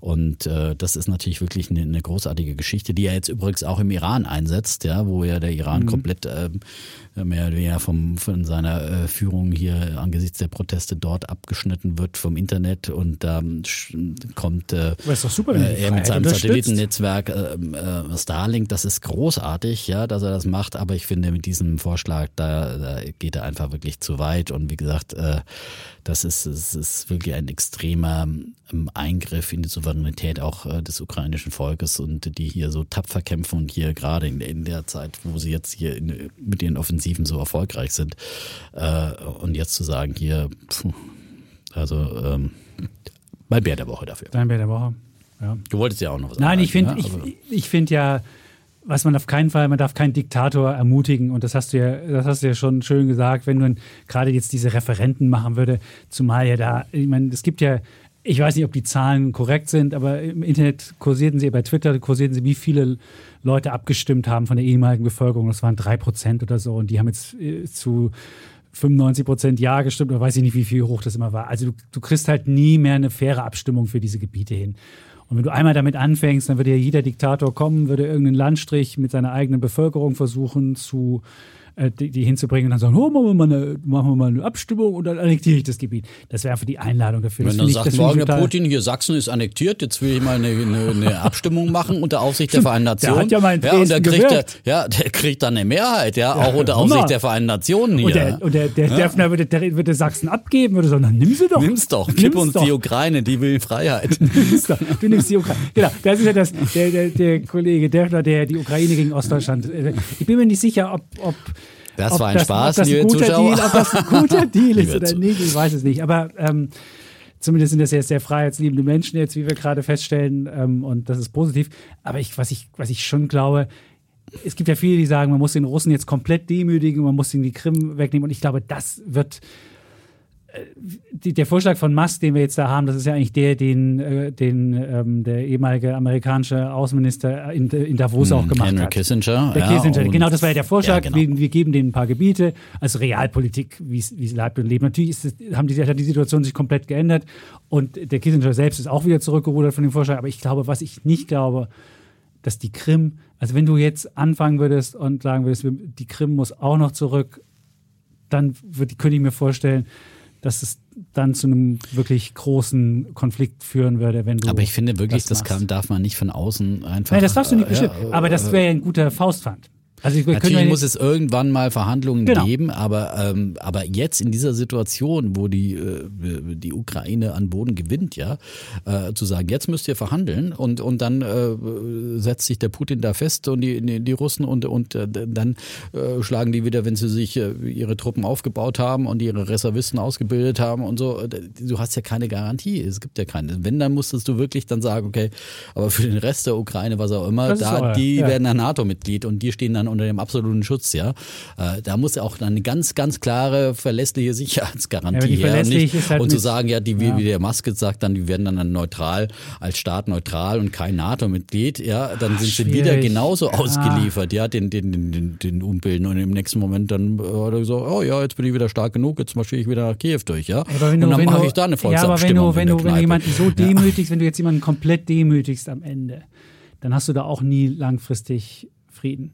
Also du musst schon was haben, wo du, wo du einen Frieden hinbekommst, wo die Ukraine ihr, ihr Territorium behält und wo du aber auch Russland in irgendeiner Sache das Gesicht wahren lässt. Und das wäre halt so, ein, so eine Krim-Sache. Das wird natürlich nie jemand anerkennen. Zumindest die Ukraine wird das nie anerkennen. Das ja es gibt ja mit japanischen Inseln, die die, die, die äh, die die Russen besetzt haben, ist ja bis heute keine Anerkennung. Es gibt ja ganz viele so Fälle oder Nord- und Südkorea, das sind ja auch so, wo man einfach irgendeinen Waffenstillstand trifft und dann sagt man zwar nicht, die Ukraine ist jetzt offiziell russisch, sondern man sagt einfach Waffenstillstand und jetzt bleibt so und dann, das wäre irgendwie ein Ziel, aber nicht mit diesen, mit diesen annektierten Gebieten. Ähm, insofern, ähm, ja. Ja. Schwierig. Es, es bleibt, äh, ja, schwierig ähm, und ähm, Aber der, der Musk hat ein paar gute Argumente gehabt, dass es dreimal mehr Russen gibt, dass jetzt der Winter bevorsteht und dass gegebenenfalls die Russen mit der neuen Offensive ja, einfach noch mehr, das, dass es noch mehr Tote Argument, gibt. Das, das, halt einfach, das beste halt Argument von Musk haben. ist natürlich, da sagt, okay, äh, warum müssen wir jetzt noch viel mehr ja. Tote äh, riskieren und am Ende das vielleicht das gleiche Ergebnis äh, zu bekommen, was genau. ich jetzt hier äh, vorschlage. Nee, das gleiche Gut. Ergebnis darf ja nicht werden. Also dieses Ergebnis kann es halt nicht. Das wäre genau. zu hoffen, dass die Ukraine das, das Territorium, jetzt abgesehen von der Krim, dass das irgendwie wieder zurückerobert wird und das oder oder dass das nicht zur Disposition steht, weil sonst dann würdest du ja jeden einladen, so, so einen Kram zu machen und das kann man halt nicht machen. Aber gut, aber schöner, dass du jetzt dem Highland äh, die. Nein, ich bin nicht. Aber du hast, was, was fandst du die, die, die Tesla-Zahlen? Wie fandst du die? Die Tesla-Zahlen, ich fand die, dass die so abgestraft werden, äh, mal wieder eine Übertreibung. Ja. Aber deine äh, Kumpeline, Kumpeline, Casey Wood hat gleich wieder zugeschlagen. Gleich ja? zugeschlagen. Ja, hat gleich die, die, Schnäppchenkurse genutzt, ja, und äh, gleich kräftig zugekauft. Ähm, gestern für mehrere ihrer ETFs, ja, ja und die ist halt einfach. Genau. Äh, die hat ja zuletzt immer wieder auch mal ein bisschen Tesla-Position abgebaut, ja ja, und äh, Tesla war teilweise ja gar nicht mehr die, die stärkste Aktie in ihren, in ETFs, ja, wie normalerweise. Ähm, und hat jetzt halt wieder die Schnäppchenkurse. Das ist eine Frau nach meinem Geschmack, die kauft einfach äh, das Dip, ja, buy mhm. the Dip.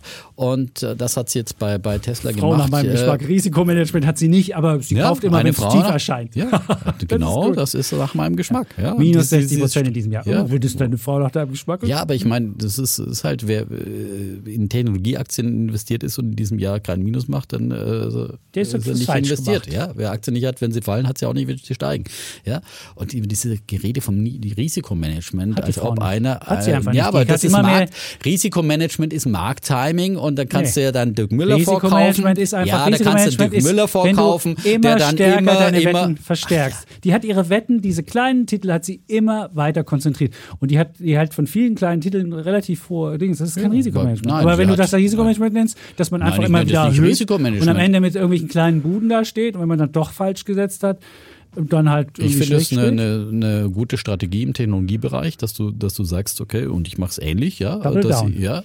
Wenn äh, you're in trouble, ja, kann man genau. machen. Und sie äh, geht ja. dann, äh, verkauft große Positionen dann eher, äh, die eher stabilere Tech-Werte und, und, und um, um die Chance zu nutzen, arg verprügelte zu kaufen und äh, warum soll man nicht Aktien kaufen, wenn sie billig sind? Ja, das ist das ist, ist und dieses Gerede vom Risikomanagement, wie gesagt, das ist diese Dirk Müller Strategie. Nein. Ich sichere immer ab hat und ja, das hat überhaupt nichts und, damit und zu tun. zahle so viel für meine nicht. Absicherung, dass ich nie eine positive Risikomanagement hat nicht damit zu tun. Risikomanagement hat damit zu tun. Da komme ich nämlich jetzt zu meinem Bullen, dass du ähm, zurückfedern kannst, dass du also einfach eine, eine, eine, Strategie machst, die nicht robust ist, sondern dass du ähm, dass du halt die, die Chance hast, wenn es wieder besser wird, auch wieder zurückfederst. Wenn du aber deine ganzen Wetten darauf Wenn es besser setzt, wird oder wenn es schlechter wird. Nein, wenn es wieder besser wird. Also du, du kannst ja dein Portfolio so aufbauen, dass du es versuchst, ähm, robust aufzubauen. Du baust es so auf, baust, es ist wie eine, wie eine große Eiche, die du hinstellst.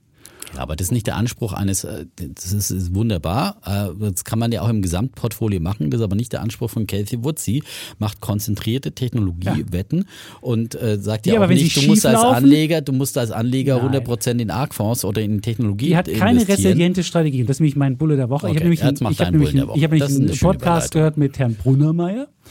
Ähm, er hat auch ein Buch geschrieben im letzten Jahr, Die resiliente Brunnermeier. Gesellschaft. Brunnermeier ist ein deutscher, Markus Brunnermeier ähm, lehrt leider in Amerika. Und da habe ich den Podcast und der hat halt dieses, dieses Beispiel gebracht zwischen Robustheit und Resilienz. Und robust ist halt, wie gesagt, die Eiche, die fest steht und dann kann zwar der Sturm kommen und wird auch nicht viel ausrichten können, aber wenn ein Orkan kommt, dann reißt das Ding um und dann ist es umgekippt. Bumm. Und wenn du ein Schilf hast, das geht zwar schneller mit, dem Wind mit, also geht, biegt sie in die eine Richtung, aber wird immer wieder zurückschwingen. Und das meine ich, dass du halt immer die Chance haben musst, wieder zurückzuschwingen. Und es ist wenig sinnvoll, gerade angesichts der vielen Risiken, die du hast, dass du dich versuchst, robust aufzustellen, alles ganz sicher ist und dass du, dass du nicht dich verbiegst und alles irgendwie baust, weil irgendwann bricht es dann doch, sondern dass du halt dich so aufstellst, auch mit einem Portfolio, und das würde ich eben bei Kathy Wood bezweifeln, wenn sie immer mehr kleine Titel holt, möglicherweise geht mal eine pleite, dass du mit deinem Portfolio zwar nach unten mitgehst, wenn die Krise kommt, aber auch wieder zurückfedern kannst. Und das ist halt, wenn du, wenn du ein MSCI Welt hast, ist das so, du verlierst natürlich, aber wenn es wieder nach oben geht, geht es wieder nach oben. Und das ist, wenn du beispielsweise mit, mit, mit Kredit das Ganze machst, dann kann es natürlich passieren, dass du ausgestoppt wirst oder dass du das irgendwie du nachschießen musst, das nicht kannst, zwangsverkaufen musst. Das wäre nicht resilient. Und resilient ist halt einfach was aufzubauen, so, dass du halt die, die Chance hast, sich wieder zu erholen. Das ist, das war auch das Volatilitätsparadox, wie Herr Brunnermeier das genannt hat. Das ist zwar volatiler, aber es ist halt die Chance, auch wieder sich zu erhöhen. Und deswegen ist das die Strategie, die ähm, sehr viel, sehr viel Schönes hat. Und deswegen finde ich, das hat mich einfach, gerade wenn du viele Krisen hast, sagen viele Leute, was mache ich denn da? Und dann kann man sagen, du kannst die Krisen nicht vermeiden, du solltest sogar die Krisen eingehen, weil du musst diese Risiken eingehen. Wenn du keine Risiken machst, dann wirst du auch keine Rendite machen. Aber du musst dich immer im Leben so aufstellen, dass du zurückkommst. Und deswegen, Bulle der Woche, wer jetzt noch sich anhören will, bei Deutschlandfunk gibt es Hörsaal, so heißt der Podcast. Und da hat er das Ding in 60 Minuten nochmal detaillierter erklärt dass es auch nachhaltig ist und, und, und. Und ähm, das fand ich eine spannende Sache und deswegen ist es ganz. Ja, das wunderbar. ist doch wunderbar. Ja? ja so. Aber trotzdem äh, würde ich auch eine Eiche pflanzen, ja. Und nicht nur Schilfgras in mein Haus, ja. Okay. Bumm, dann kippt sie um. Bei Gut. uns am Bauernhof steht ja. eine Eiche, seit die mein, Ur mein Urgroßvater gepflanzt hat. Ja, und die ist nicht umgekippt. Die verliert mal ein paar Äste, aber die ist stark, ja, wie eine fränkische Eiche. Ja. Okay, dann ist das Und, die robuste fränkische Eiche. Ja, Eiche ist dann ja. vielleicht was anderes. Und wie gesagt, also das heißt ja nicht, dass man jetzt, äh, wie gesagt, 100% Technologie kaufen soll für sein Portfolio. Und äh, diesen Anspruch, glaube ich, hat äh, Casey Wood auch nicht, dass sie sagt, das muss jetzt 100% des, des Portfolios sein. Aber für den Teil finde ich es dann für einen Manager äh, okay, so eine Strategie zu fahren. Mhm. So, ähm, wir müssen ein bisschen zügig ja, voranschreiten. Zügig. Ja. Ähm, mein Bulle, Bulle, der Woche ist jetzt auch nicht aus dem Technologiebereich. Ich habe jetzt zuletzt immer wieder auch, äh, wenn das bemerkt wurde, äh, so zyklische Werte empfohlen. Oder nicht empfohlen, die empfehlen ja hier nicht. So Nein, aber hast du BYD gesehen? Das muss ich mal sagen. Bei BYD muss man, den, BYD muss man vielleicht nochmal ganz nennen. Ja, die haben kurz. jetzt so einen großen Siegsauftrag bekommen. Ja, die da haben erstmal haben die super Zahlen gezeigt. Äh, 200.000 im September zum ersten Mal geknackt, ja. Fahrzeuge. Und jetzt haben sie mit Sixt einen, einen Auftrag, äh, ein, ein Deal gemacht und das mhm. ist wirklich äh, ein, ein Quantensprung für BYD, weil das natürlich auch eine super Werbung ist. Ja, also ich meine, sie wollen bis zum Jahr 2028 mehr als äh, 100.000 Elektroautos bei BYD äh, kaufen, die Jungs von Sixt und äh, die ersten sollen sogar im, Quartal, im, im vierten Quartal äh, 2022 mhm. mehrere tausend. Die ersten wurden fest bestellt und die andere ist meine Absicht. So Aber äh, das ist natürlich für die, für die Chinesen von Build Your Dreams, ja. Ähm, und die Aktie ist ja zuletzt äh, massiv verprügelt worden auch, ja. Und ähm, hat heute in Deutschland, äh, die wurde heute, ja, ja, in Deutsch, in, die wird aber in Hongkong an diesem Dienstag nicht gehandelt, deswegen äh, würde ich da ein bisschen vorsichtig sein, an diesem Dienstag jetzt aufzuspringen. Mittwoch mhm. wird sie in, in, Hongkong wieder gehandelt und sowohl diese die Zulassungszahl, diese neuen ähm, 200.000 Septemberzahlen sind da noch nicht, die kamen nach Börsenschluss gestern in Hongkong. Und äh, äh, dieser Six-Auftrag ist auch noch mit drin. Also das dürfte aber schon im Prinzip der, der äh, Aktie jetzt wieder Aufwind verleihen, weil die, wie gesagt, auch ganz schön, ganz schön unter die Räder gekommen ist. Ähm, und ja, das ist äh, in der Tat oh. auch noch was Erwähnenswertes, hatte ich hier auch Unbedingt, noch auf, das wollte ich, wenn schon Liste. mal hier genau, richtig wenn wir cool. schon hier über die, ja, und wie gesagt, ich habe nach wie vor BYD und ich habe ähm, Tesla auch. Ähm, und ähm, aber wie gesagt, auch die ThyssenKrupps und äh, äh, Evonik dieser Welt und die, die, die die Zykliker sind jetzt auch wieder, kommen jetzt auch wieder ein bisschen, die wurden halt auch arg verprügelt. Heute jetzt wieder eine, wie gesagt, eher aus dem äh, also keine Technologieaktie, sondern ähm, wie nenne ich die denn? Hat auch mit, ich sag's einfach, es geht um rational, die äh, äh, Hersteller, Ausrüster, vor allem für äh, Profiküchen, für Großküchen in der Gastronomie und dergleichen. Und die haben wirklich äh, letzte Woche echt äh, wirklich überrascht. Die haben nämlich in diesen Zeiten, ja, wo wir alle auf Gewinn- und Umsatzwarnungen warten und, und äh, auf ganz schlimme Unternehmenszahlen, haben sie ihre Umsatz- und Gewinnprognose für 2022 erhöht. Man höre und staune und die Aktie ist daraufhin dann am letzten Donnerstag auch gleich mal um äh, zeitweise 16 Prozent angesprungen. Ähm, und äh, sie sagen, die Materialverfügbarkeit, insbesondere bei elektronischen Bauteilen, sei besser als erwartet und habe seit August zu einem höheren Produktionsvolumen und gesteigerten Absatzmengen geführt. Und noch dazu kommt, dass Rational außerdem Preiserhöhungen durchsetzen konnte. Ähm, und das führt eben zum einen zu der Umsatzprognoseanhebung ähm, und aber auch äh, dazu, dass sie ihre EBIT-Marge Marge angehoben haben. Ähm, die Erwartung dafür von 20,5 Prozent im Vorjahr auf 21,5 bis 22,5 wollen sie die äh, steigern. Also das ist äh, wirklich äh, sozusagen auf allen Fronten wirklich, finde ich, eine ne gute Nachricht für, für rational. Und ähm, ja, offenbar, sie wurden natürlich ja vorher arg verprügelt, auch in, in Corona-Zeiten und so weiter, weil die Gastronomie natürlich als, als Kunde der ja auch äh, enorm gelitten hat.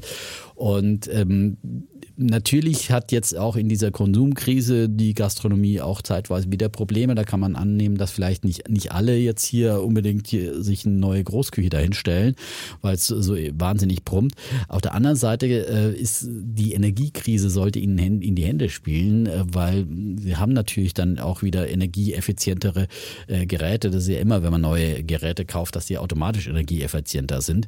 Und ähm, und natürlich auch ähm, der Fachkräftemangel, das ist auch äh, eine Idee, die Ihnen helfen sollte, dass äh, ja gerade in der Gastronomie es ja wirklich hapert an allen. Und da muss man natürlich dann auch versuchen, so viel wie möglich dann ähm, durch maschinell, durch gute Geräte dann an Arbeitskraft zu kompensieren. Und das denke ich äh, könnte wirklich auch der Rationalaktie weiter dann auch helfen. Ich habe die selber nicht. Und gucke sie mir aber an. Und ja, die Aktie ist wie gesagt jetzt angesprochen angesprungen, war aber zum Anfang des Jahres noch bei äh, 900 Euro, knapp drüber und, und ähm, hat im Laufe des Jahres bis jetzt immer noch 42 Prozent äh, verloren. Ist jetzt aber eben wieder auch über äh, 500 äh, Euro gesprungen jetzt äh, mit diesem äh, Sprung nach den guten Zahlen ist bei 524 Euro an diesem Tag. Und ähm, ein paar Analysten haben jetzt die Kursziele angepasst. Ähm, insgesamt ist es der Durchschnitt der Analysten bei 629 20 Kursziel.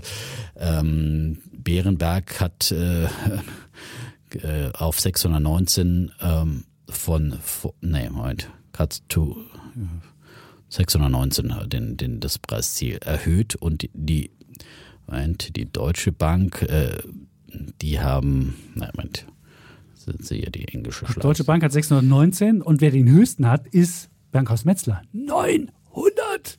900! 900, ja. Was ich finde, was man an der Aktie ja. sehen kann, das war eine der meistgehassten. Also meistgehasst, dass er von den meisten die meisten Verkaufsempfehlungen hatte. Und wenn so ein Laden dann mal wirklich es schafft, einmal zu überzeugen, dann geht es halt wahnsinnig nach oben. Und das sieht man dann so Und ich finde halt, es ist auch ein gutes Zeichen insgesamt, dass eben so gewisse Lieferkettenprobleme sich jetzt wieder auflösen, möglicherweise. Und wenn es eben hier bei elektronischen Bauteilen wieder nicht mehr so hapert in der Lieferkette, dann kann das sicherlich auch vielen anderen Herstellern helfen, die auf elektronische Bauteile äh, und dann kann sich vieles, wir haben ja immer noch eine sehr, sehr gute Auftragslage, ähm, die sich da aufgestaut hat, äh, auch in Corona-Zeiten und die jetzt durch die Lieferkettenproblematik nicht bedient werden konnte. Und und da macht schon Mut, dass da vielleicht beim einen oder anderen, gerade auch in Deutschland, was weiß ich, Maschinenbau, Autohersteller, äh, sich einfach die Lage, die Lieferkettenproblematik etwas entspannen könnte und, und, und, und ähm, von daher wieder positive Impulse auch kommen. Mhm. Obwohl für Autos ist es eher schlecht, die Konkurrenz steigt. Die haben ja die, die, die Lieferkettenprobleme dazu genutzt, nur die profitablen Modelle zu verkaufen, haben Rekordgewinne gemacht. Und wenn jetzt wieder ähm, da die, die Lieferengpässe weg sind, dann hast du den Mix wieder schlechter. Und aber werden wir gleich nicht drüber reden, wenn wir über Porsche reden. Porsche reden wir auch noch. Das ist nämlich ja, unser, unser, unser, Thema heute. Unser wir Thema, genau. Diskutieren. Ich bin beleidigt und der Defner findet, ich wäre nur gierig gewesen. Das ja. werden wir gleich noch haben. Ich komme noch schnell zu meinem äh, Bär der Woche. Ähm, der Bär der Woche ist. Achso, eigentlich hättest du anfangen müssen in der Tat. Ja, von der ganz egal, aber ich mache den Bär so kurz, dass, es, dass wir dann, kurz, dass ich dann schnell noch das Ding machen kann. Also mein Bär der Woche ist die ähm, Vergütung der DAX-Vorstände. Die ist nämlich im die sind nämlich kräftig gestiegen und zwar um 24 Prozent im Durchschnitt auf 3,9 äh, Millionen. Und das war so eine DSW-Studie, die sie zusammen mit der TU München gemacht haben. Und ähm, was das Brisant an der Geschichte ist und warum ich das als Bär finde, ist nicht, dass ich nicht Leuten gönne, es ist auch keine Neiddebatte, sondern wenn der durchschnittliche Vorstand jetzt das 53-fache verdient als, dem, als die Mitarbeiterinnen und Mitarbeiter und im Jahr 2020, das Jahr davor, war es das 47-fache, dann denke ich, warum ist jetzt, sind die Vorstände jetzt so viel geiler geworden im Jahr, letzten Jahr? Und dann gucke ich auf die DAX-Performance, denke mir, okay, der DAX hat letztes Jahr 2021 15 Prozent im Schnitt zugelegt, aber dann legen die vor die, die Vergütung um 24 zu, das finde ich schon. Und wenn man auch noch guckt, wer jetzt besonders viel zugelegt hat, Adidas-Chef Kaspar Rohrstedt mit 191 Prozent Zuwachs. Die Aktie von Adidas hat im letzten Jahr minus 15 gemacht. Kräftig zugelegt auch Covestro plus 120 Prozent. Ich denke, ich bin Covestro-Aktionär und diesem Vorstand würde ich 0 Euro zugestehen. Die Aktie ist nur am Fallen. Außer 2021 hat sie mal ein ganz leichtes Plus gemacht. Aber diese Aktie eine Gewinnware nach der nächsten, eine Enttäuschung nach der nächsten und immer wieder neue Ausreden, warum es jetzt nicht klappt, dies nicht, das nicht. Und dann 120 Prozent das Führungsteam mehr. MTU plus 91 Prozent. Die MTU-Aktie habe ich jetzt nicht, aber minus 16 Prozent. Ich finde, das halt einfach, das macht einfach keinen richtig guten Eindruck. Und früher hat man immer gesagt, okay, es gibt eine Knappheit bei Führungskräften. Und durch die Globalisierung haben wir, haben wir Arbeitskräfte im, im Überfluss und wir können in China äh, uns Arbeitskräfte herholen und kann dahin was ausliefern und da. Und in Deutschland haben wir genug normale Arbeitskräfte in Anführungsstrichen. Und nur bei Führungskräften ist ein Mangel da. Deswegen müssen Führungskräfte mehr verdienen als normale Mitarbeiter. Jetzt haben wir mittlerweile einen fetten Facharbeitermangel. Du hast ja vorhin schon von Arbeiterlosigkeit gesprochen. Da kann ich nicht verstehen, wieso dann dieses, diese Ratio äh, Führungskraft zu Mitarbeiter von 47 auf 53 steigt, ist für mich nicht nachvollziehbar. Und deswegen ist es mein äh, Dein Bär der, der, der Woche. Woche. Und ähm, ich finde, das ist, ähm, ja gut. Jetzt höre ich schon wieder auf, mich aufzuregen. Ich muss dich ja gleich nochmal aufregen. Nein, ich finde, Gib wenn dir noch du- eine kleine Minute der Entspannung, bevor du dein Thema. Wenn du ähm, Covestro-Aktionär bist, dann weißt du, Ja wie gut, du aber du leidest. weißt, Chemie leidet zyklisch. Ja, aber dann kriege ich auch nicht mehr als. Vorstandsteam. Ja, gut, das stimmt. Das, das verstehe ich Nee. auch nicht, ja. Nicht ja. so viel mehr. Und Ja, Adidas, bin mal gespannt, ob dann nächstes Jahr dann der Pro7-Chef äh, drin auftaucht, weil, wie gesagt, Adidas-Chef ist rausgeflogen, ja. Ja. Äh, äh, ja. Und jetzt haben sie, bei Pro7 haben sie ja heute auch den, den, den Chef ausgetauscht, ja. Ja. Äh, äh, Sonntagabend war das dann. Bouchon, Rainer was Hat ein tolles Sonntag? Interview letztens noch beim OMR gemacht. Man muss sagen, also der hat wirklich, ich fand das überraschend, aber was man sagen muss, der OMR-Podcast, der Bouchon ist aufgetreten und ist jetzt, musste zurücktreten und der Hypoport-Chef ist aufgetreten, als die Hypoport-Aktie bei über 60, 600 Und dann kam die war. Gewinnwarnung. Und dann kam die, dann kam die, also, OMR-Podcast ist ein, ein Anti, äh, Kontraindikator, ja? Ja. Also man sollte also immer die Aktien. es wird ja immer mir und als der Kofler beim das. OMR war, stand die so Ja. Social Chain Aktie auch. Also muss man auch sehr hörenswert natürlich, der Kofler bei Alles auf Aktien, ja. Ganz genau. Äh, Herr Chapitz war sehr nett, muss man sagen, Ja, ja, ich zu meinem auch. Kofler. Nicht so, ich musste mir immer die ganzen Vorwürfe gegen die Social Chain anhören, all die Jahre, ja. ja. wenn die Aktie jetzt bei vier irgendwas ist, denke ich mir, bei vier irgendwas ist da schon Platz, ja, ist dann schon, eingepreist. ja, genau. Ja. Ich habe es ja auch wieder mir neulich mal geholt, ja, war vor ein paar Monaten Und schon für, jubilieren. für Wie- 9 Euro irgendwas, also bin ich jetzt auch im, noch im Minus, Noch. aber da dachte ich ja schon, bei 10 Euro dachte ich ja schon, dass die günstig sind. Ist Unter jetzt fünf noch ist mal das, abgeschmiert. war das, ist es okay. aber ich will, ja, ich glaube schon, dass er, ja. Und, Und pünktlich in dieser Woche bei Aldi hat mir auch jemand gleich zugeschickt, die Heißluftfritteuse vom Dümmel. Ja, der hat ja ist die vom Dümmel? Bei Das ist die vom Aldi. Dümmel. Bei Aldi. Für 50 Euro. Ja? Die Heißluftfritteuse, von der der Kofler hier so erzählt hat. Der hat sie selbst ja nicht. Aber Social ähm, Chain, das Rational des kleinen Mannes. Ja, ja. die Heißluftfritteuse. Ja, aber man spart ja nicht nur Energie, sondern auch das teure Öl und das teure Fett, ja, muss man ja auch sagen. das ist Und natürlich schon. Viel gesünder. Und hat der Sommerfeld schon, hat der. Sommerfeld schon den, den Frittentest gemacht? Ich weiß nicht, der war am Wochenende im Stadion bei Bremen und Also, ist ist so er verduselt. Da ist er so verduselt, dass ich ihn noch nicht ansprechen konnte. War noch nicht Also. ansprechbar. Aber er hat da so gefeiert. Ich meine, wenn man schon mal gewinnt, 5 zu 1 gegen äh, Mönchengladbach, dann deswegen habe ich den nicht gefragt, was mit der Heißluftfritteuse ist. Da waren andere Themen spannend. Aber ich werde das, wir werden das thematisieren. Äh, wir müssen ja ein bisschen Gas Gut, geben. Aber ich meine, der Beauchamp hatte immerhin, das wollte ich noch erwähnen, Ja. einen Vertrag bis Mitte 2027. Das war auch eine teure Wirklich? Abfindung, denke ich mal. Im Dezember 2021 erst verlängert für, ich meine, so eine lange Zeit und dann bis 2027. Da zahlt der Aktionär wieder mal ein bisschen ein paar Aber Kröten verstehst du, warum er gehen musste? Ich meine, gut, die Performance der Aktie ist jetzt nicht so brüllend, aber der hat bei OMR einen ganz cleveren Eindruck gemacht, Die hat da erzählt, wie das Geschäftsmodell ja, ist. und Ich jetzt kommt das halt äh, so ein äh, früherer RTL-Mensch, äh, der schon im Aufsichtsrat Ja. war, Bert Habetz. Aber das ist ja, das ist ja dieses System. Wir sind ja wirklich lange äh, eben gegründet worden damals bei Pro7, da unter dem einzig wahren ja, Georg Kofler. Kofler. Jetzt hat ja, dieses schöne Bild bei Instagram mit dem Defner. Genau, Ja. großartig. Das war einfach noch ein Chef und ein Visionär und äh, ja, ein großer Charismatiker. Und danach kam dann, äh, ja,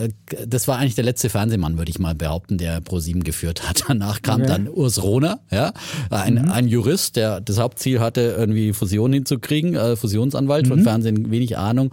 Danach kam äh, dann äh, Herr ein Ebeling, Farmermann. ein Farmermann, der äh, N24 platt gemacht hat und die Devise vertreten hat, Nachrichten sind äh, nur was für die Politik. Ja, damit kann man sein, kein Geld verdienen. Da hat er N24 rausgehauen, äh, ein paar Verlust, Jahre mit, mit Verlust, Verlust, ja, ja. richtig ja. Abfindung mit bezahlt. Also, äh, und ich meine, jeder Vorstandschef bei ProSieben dreht ja dann immer wieder in eine andere Richtung. Ja, zuletzt haben sie ja dann wieder gesagt, oh, Nachrichten sind doch wichtig, jetzt müssen wir wieder eine eigene Nachrichtenredaktion mhm. für viel Geld aufbauen. Und ähm, äh, bin mal gespannt, was jetzt der neue Vorstandschef, der wird wahrscheinlich wieder eine ganz andere Richtung eintreten. Und die Frage ist, Sie sagen ja, Berlusconi, der ja Großaktionär ist, hat keine Rolle gespielt bei der Entscheidung. Mal sehen, ob es da vielleicht doch mehr Bewegungen gibt in Richtung äh, Fusion mit der mit den äh, Italienern. Man weiß es Stimmt, nicht. Aber es ist auf jeden Fall sehr sehr äh, interessant zu beobachten äh, als einer, der ja dann eben auch so ein bisschen mit diesem immer noch mhm. bei uns Kunde auch das als Interessenskonflikt hier nochmal genannt. Aber ich habe da jetzt keine internen Einblicke. Ja, bis zum 31.12. Ja. Haben wir da die Nachrichten? Und genau. So. Und dann machen die ihre eigenen. Bin dann mal gespannt. machen sie ihre eigenen Nachrichten. Ja. Oh, mal sehen. Aber mit unserem ehemaligen Chefredakteur Redakteur, den haben sie ja dann quasi abgeworben. Ja, das ist äh, nicht abgeworben. Nicht, nicht abgeworben, der war schon raus. Der ja. war, der war, gerade war, wie so ein Trainer, der gerade ja, auf dem genau, Markt ja, ist. Genau. Und dann haben sie den Trainer genommen. Genau, so ist es. Ja, so. Gut. Naja, aber wie gesagt. Das hat der Defner hier noch ein bisschen Insights ah, erzählt, bisschen sehr schön. ProSieben ähm, erzählt und ich hatte ja Willst du die Aktie jetzt kaufen, ja, wenn du glaub, denkst, der Berlusconi macht da was?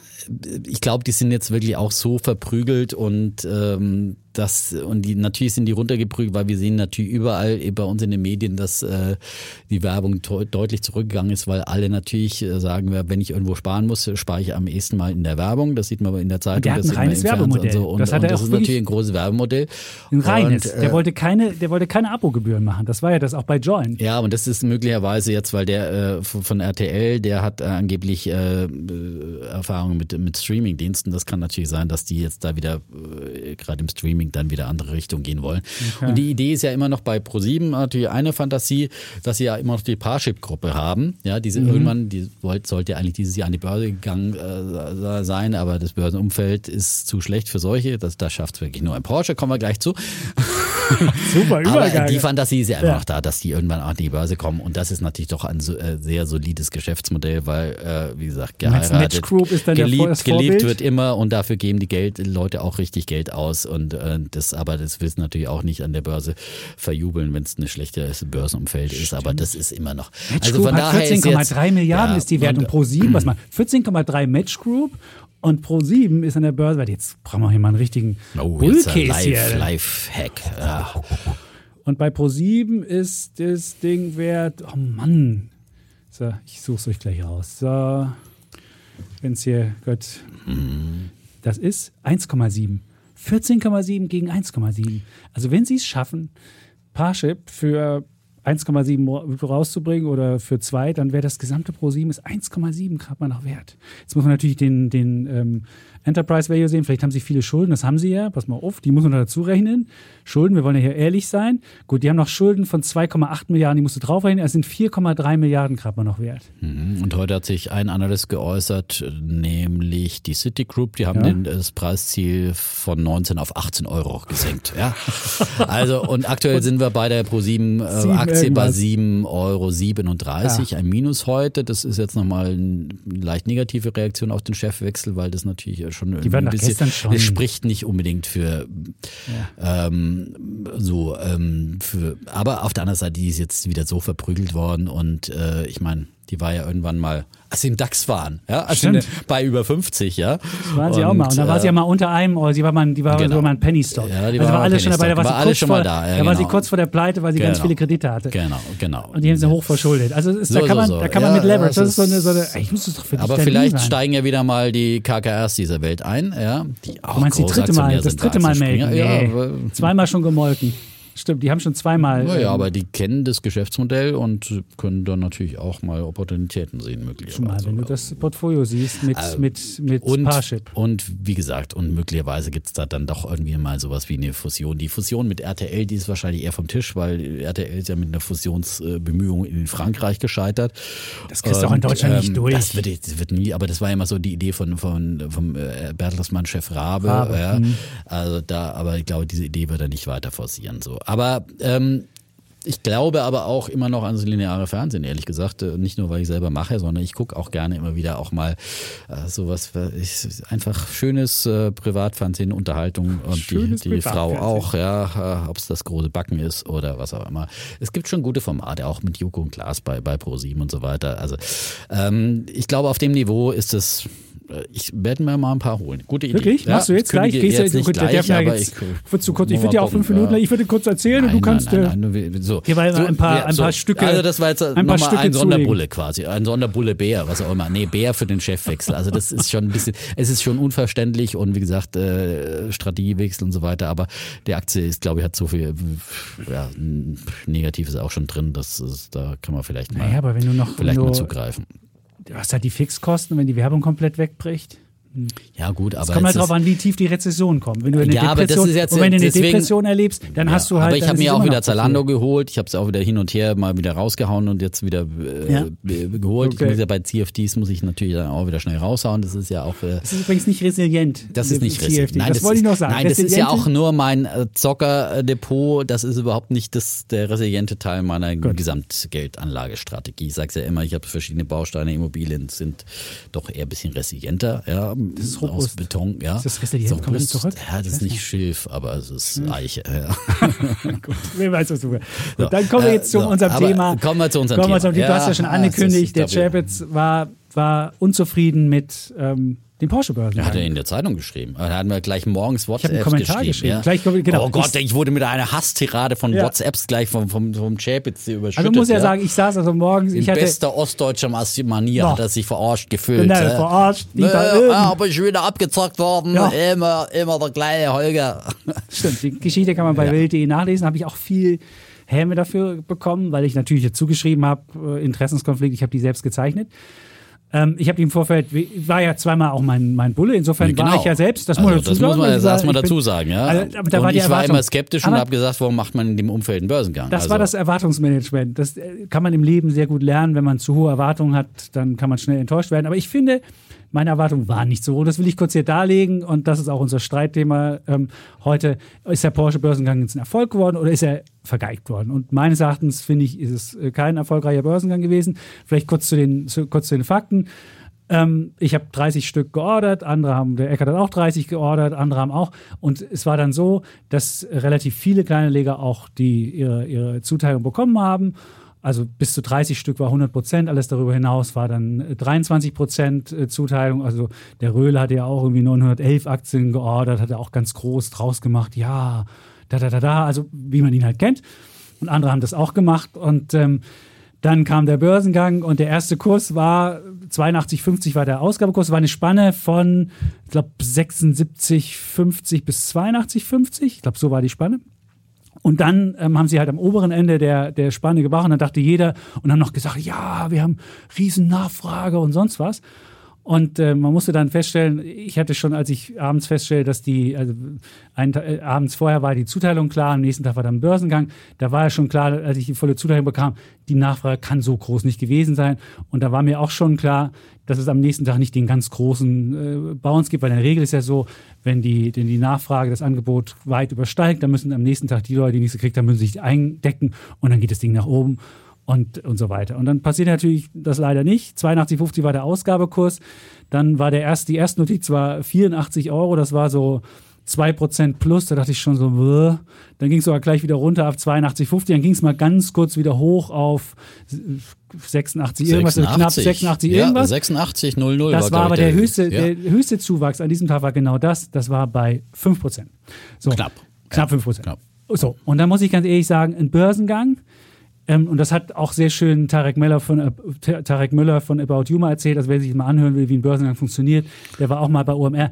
Ein sehr schöner, der hat das sehr schön erklärt, wie, das, wie der Vorlauf ist ja, und so weiter. Toll, und was ein erfolgreicher About Börsengang Aktie ist. ja wirklich ein äh, Beispiel. Nein, der Börsengang, ja, der Börsengang ist dann ein Erfolg, und das hat er damals auch sehr schön gesagt, wenn am Anfang eine Aktie 10 bis 15 Prozent plus macht. So, und auch im ersten, der erste Börsenpreis genau das ist. Weil, was, wie ist das? Normalerweise hat man ja zwei Interessen. Das eine Interesse ist die Firma, die an den, an den Markt geht. Das war jetzt, äh, war ja nicht Porsche, sondern es war ja VW, hat aus dem Bestand VW, äh, äh, Porsche-Aktien abgegeben. Die wollen natürlich möglichst einen hohen Preis haben. Und auf der anderen Seite sind die Aktionäre und die wollen dafür, dass sie wagemutig die Aktie zeichnen, auch einen gewissen Zahlungs, äh, die wollen ein gewisses Plus haben. Also auch die wollen entschädigt werden. Und da muss man jetzt abwägen, wie ist, wie macht man das? Und wenn jetzt die Banken gesehen haben, und das ist ja immer so, nur einmal im Leben kann ein Unternehmen sich seine Aktionäre aussuchen, das ist beim Börsengang, weil dann die Bank nimmt ja alle, alle Nachfragen auf, dann gibt es so ein, so ein Orderbuch und da sieht man genau, wer ordert, wie viele Aktien, zu welchem Kurs und so weiter. Und die Banken, die da mitgemacht haben, die müssen gesehen haben, dass vor allem viele Privatanleger mitgemacht haben. Und die haben natürlich gesehen, dass es eher ganz untypisch einen Börsengang vor, vor, allem von Privatanlegern, äh, nicht von allen, natürlich sind die institutionellen natürlich größer. Es gab ja auch die, die im Vorfeld sich schon bekannt hatten, dass sie es machen. Aber ein sehr großer Anteil Retail, so heißt es im, im, im Fachjargon, mitmachen.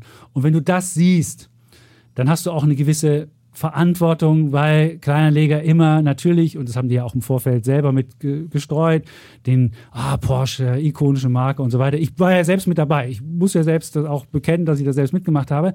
Aber das sehen die dann und dann hätten sie, wenn sie feststellen, dass die Nachfrage doch nicht so groß ist und dass gerade institutionell gar nicht so groß das Ding nachfragen, dann hätten sie einfach das Ding nicht am oberen Ende ähm, ähm, preisen dürfen. Und man muss immer wieder erinnern an die Telekom 1996, da war auch die Aktie in der Spanne von 25 bis 30 D-Mark damals gepreist worden. Und auch das war eine Kleinerlegeraktie.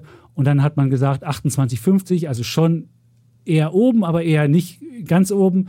Und dann gab es sogar für Kleinerleger noch 50 Pfennig Rabatt. Und dann gab es auch den ersten Preis, der lag dann auch 18 Prozent über dem Ausgabepreis. Das war ein Erfolg und genauso muss man es machen. Und meines Erachtens hätte man es da auch machen müssen, denn man muss ja auch wissen, VW will irgendwann nochmal Porsche-Aktien verkaufen.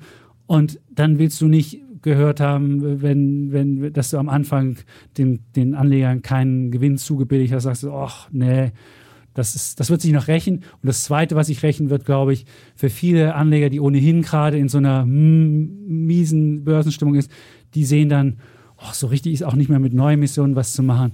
Und auch die sind frustriert. Und insofern finde ich kein erfolgreicher Börsengang. Erfolgreich ist vielleicht äh, einfach nicht möglich in so einem Börsenumfeld. Und wie gesagt, ich habe im Vorfeld eigentlich gesagt, ich verstehe es nicht, dass die in diesem Umfeld äh, den Börsengang durchziehen. Es war ja klar, dass es äh, auch schon, als sie ihn angekündigt haben, sicherlich ruppig bleiben wird. Und es wurde richtig ruppig. An dem Tag ist ja der DAX unter 12.000 Punkte gefallen, zeitweise über zweieinhalb äh, Prozent, glaube ich, sowas im, im Minus gewesen. Und äh, dass dann äh, Porsche zum einen es wirklich geschafft hat, den Börsengang durchzuziehen, äh, finde ich schon ein Erfolg. Ja, Und dass es dann geschafft geschafft haben, äh, den Preis auch äh, konstant über dem Ausgabepreis äh, zu halten und sogar eben zeitweise fünf Prozent plus äh, äh, da äh, zu Buche standen. Also da finde ich, kann man, ist, kann man sie wirklich nicht beklagen, auch nicht als Zeichner. Und das, da konnte, konntest du doch deinen Schnitt machen, fünf Prozent an einem Tag. Also mehr kannst du doch nicht verdienen in so einem Börsenumfeld. Das war doch überhaupt nicht ja. zu timen. Ist doch Naja, aber du konntest am Ende du konntest mit Gewinn, du konntest mit Gewinn verkaufen an dem Tag. Man hätte mal die Chance ja, also gehabt. Ja, vielleicht hast du die 5% ja. nicht erwischen, aber, aber 3, 4 Prozent war es immer wieder in dem Bereich. Also da konntest du entweder ein Verkaufslimit reinlegen, was auch immer. Ähm, also da hätte man wirklich, ich finde, das ist dann wirklich Jammern auf hohem Niveau. Und sie haben natürlich an dem Tag äh, sicherlich die, die, die Emissionsbanken gestützt, weil das war ja ganz auffällig, dass es dann nicht unter die 82, 50 dann runtergefallen ist. Und äh, das ist ja, das gehört ja dann auch dazu, dass man so einen Börsengang, aber das ist ja schon wirklich auch dann, dann äh, viel, was man dann leistet.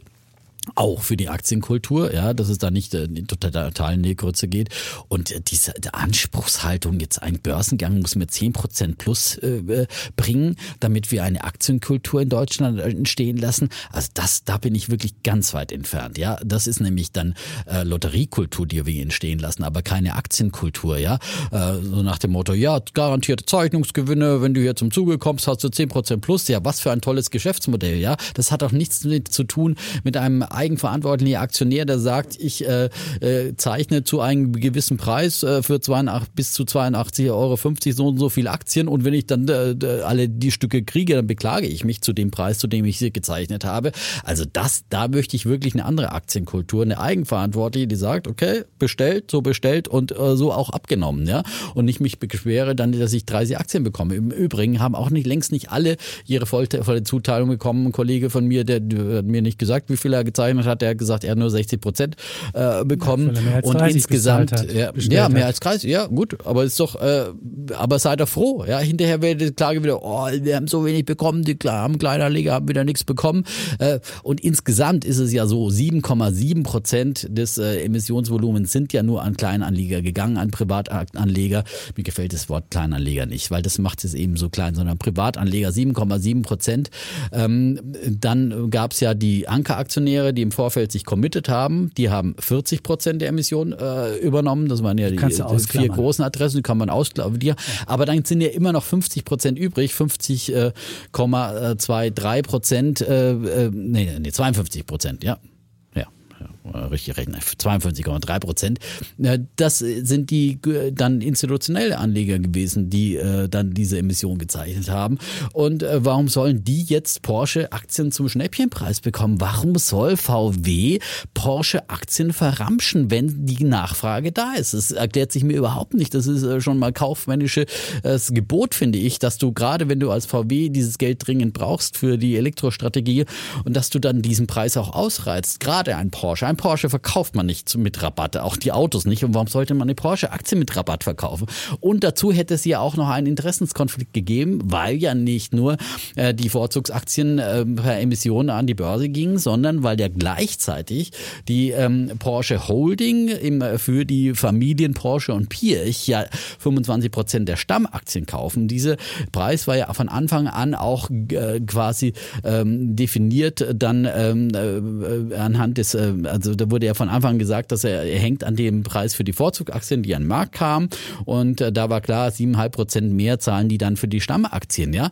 Und dann hätte man denen ja auch nochmal ein Schnäppchenangebot gemacht und hätte denen, äh, da hätte sie auch wieder ein Trara gegeben, hoher Interessenskonflikt und jetzt werden hier die Porsche-Aktien viel zu billig rausgegeben, damit die Porsche Holding und die Porsche-Familie günstig zum Zuge kommt. Also das äh, finde ich, das ist einfach ein faires Bookbuilding-Verfahren gewesen, wenn die Anfrage Nachfrage da ist. Und warum immer dann die diese Kleinanleger sich so klein machen, die Privatanleger, ja. Das ist dann wirklich so, jetzt wurden wir über den Tisch gezogen, weil wir tatsächlich so viel bekommen haben, wie wir bestellt haben, zu dem Preis, wie ich bestellt habe. Gehst du auch nicht in die Kneipe und bestellst fünf Bier und für fünf Euro und sagst so, oh, jetzt krieg ich hier fünf Bier für fünf Euro. Ich dachte, ich krieg vielleicht die Hälfte. Also das ist wirklich, diese Aktienkultur möchte ich nicht haben. Und diese Erwartungshaltung, das muss immer zehn Prozent Aufschlag sein. Das war in Zeiten des neuen Marktes, wo dieses Zeichnungs-Eldorado, ja, war, ja, da war 100 Prozent und alle gezeichnet haben, jeder, wie verrückt, das gäbe es keinen Morgen mehr und das wäre der sicherste Gewinn.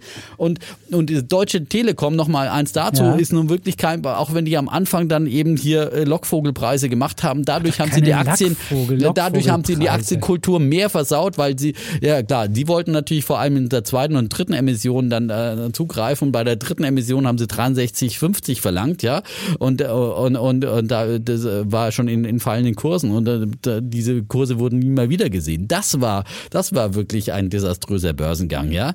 Und am Anfang haben sie Leute damit angefüttert, ja, und, und dann lieber von Anfang an fair gepreist und äh, Porsche wird auch bei einer weiteren Emission einen fairen Preis finden und äh, im Vergleich, das hast du ja auch vorgetragen, wie günstig die Aktie bewertet ist im Vergleich zu Ferrari und so fort und, und da ist ja auch dann noch Luft nach oben drin. Es geht um die langfristige Entwicklung und wir sollten den Leuten sagen, wenn du auch Aktien zeichnest, dann sollst du langfristig interessiert sein, genauso wenn du eine Aktie am Markt kaufst und nicht sagen, jetzt muss ich da 10% am ersten Tag machen. Also das finde ich ein vollkommen falsches Signal und das hat mich, äh, wie gesagt, äh, bei der Vision schon bei der ersten WhatsApp und einmal einen Kommentar aufgeregt, haben wir gesagt, wir müssen dieses, dieses Thema dieses diskutieren. Thema diskutieren. Ja, das genau, wir müssen das Thema diskutieren.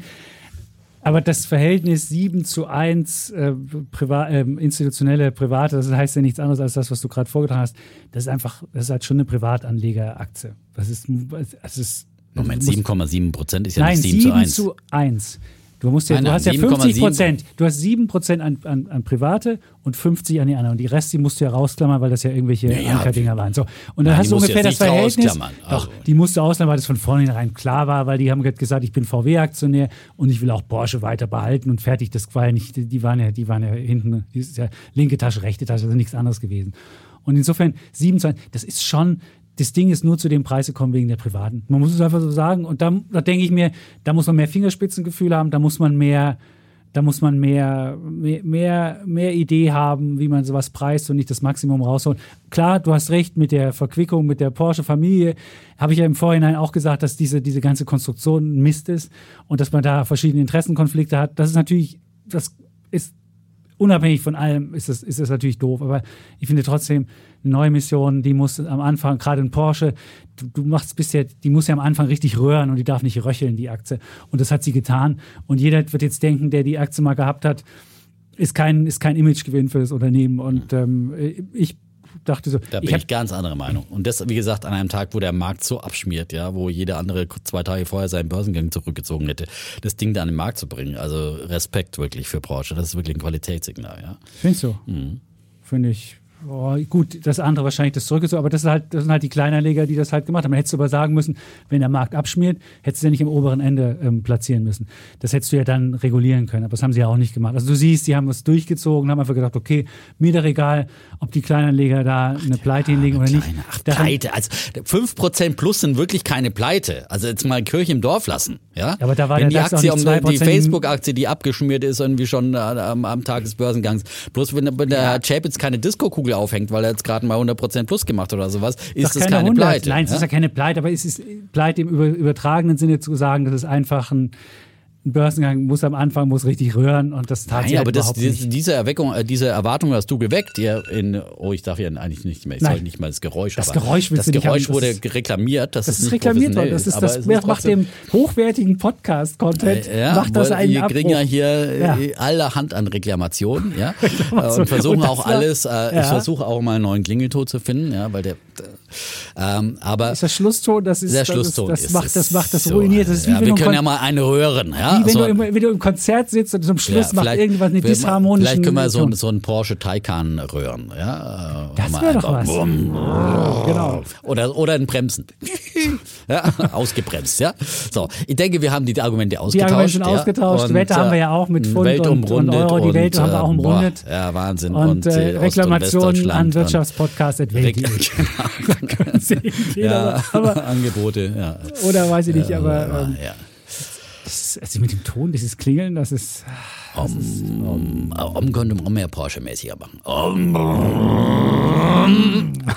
Aber weißt du noch damals, als wir im Teig angefahren sind, da haben wir auch. äh, Das gab's war auch, das stimmt. Da aber, gab es aber auch damals mit dem Sommerfeld im Teig Probe gefahren, ja? Ja, das stimmt. Auch ein legendärer Defner Chapitz Podcast. Da gab es aber auch kritische Stimmen. Gibt's immer. Ja, gab es auch Reklamationen. Aber das Da ist ja schön, dass wir schon äh, viel Kritik uns gegenseitig zuwerfen, ja. Und Stimmt. Genau. Also von da. Zeit ist über. Äh, Ja, Zeit ist over, ist over. Ist over, ja. Und ähm, Welt ist umrundet. Wir sagen einfach nur noch Tschüss. Und ciao. Bleiben Bulle, Und Bär. Defner. Und Chapitz.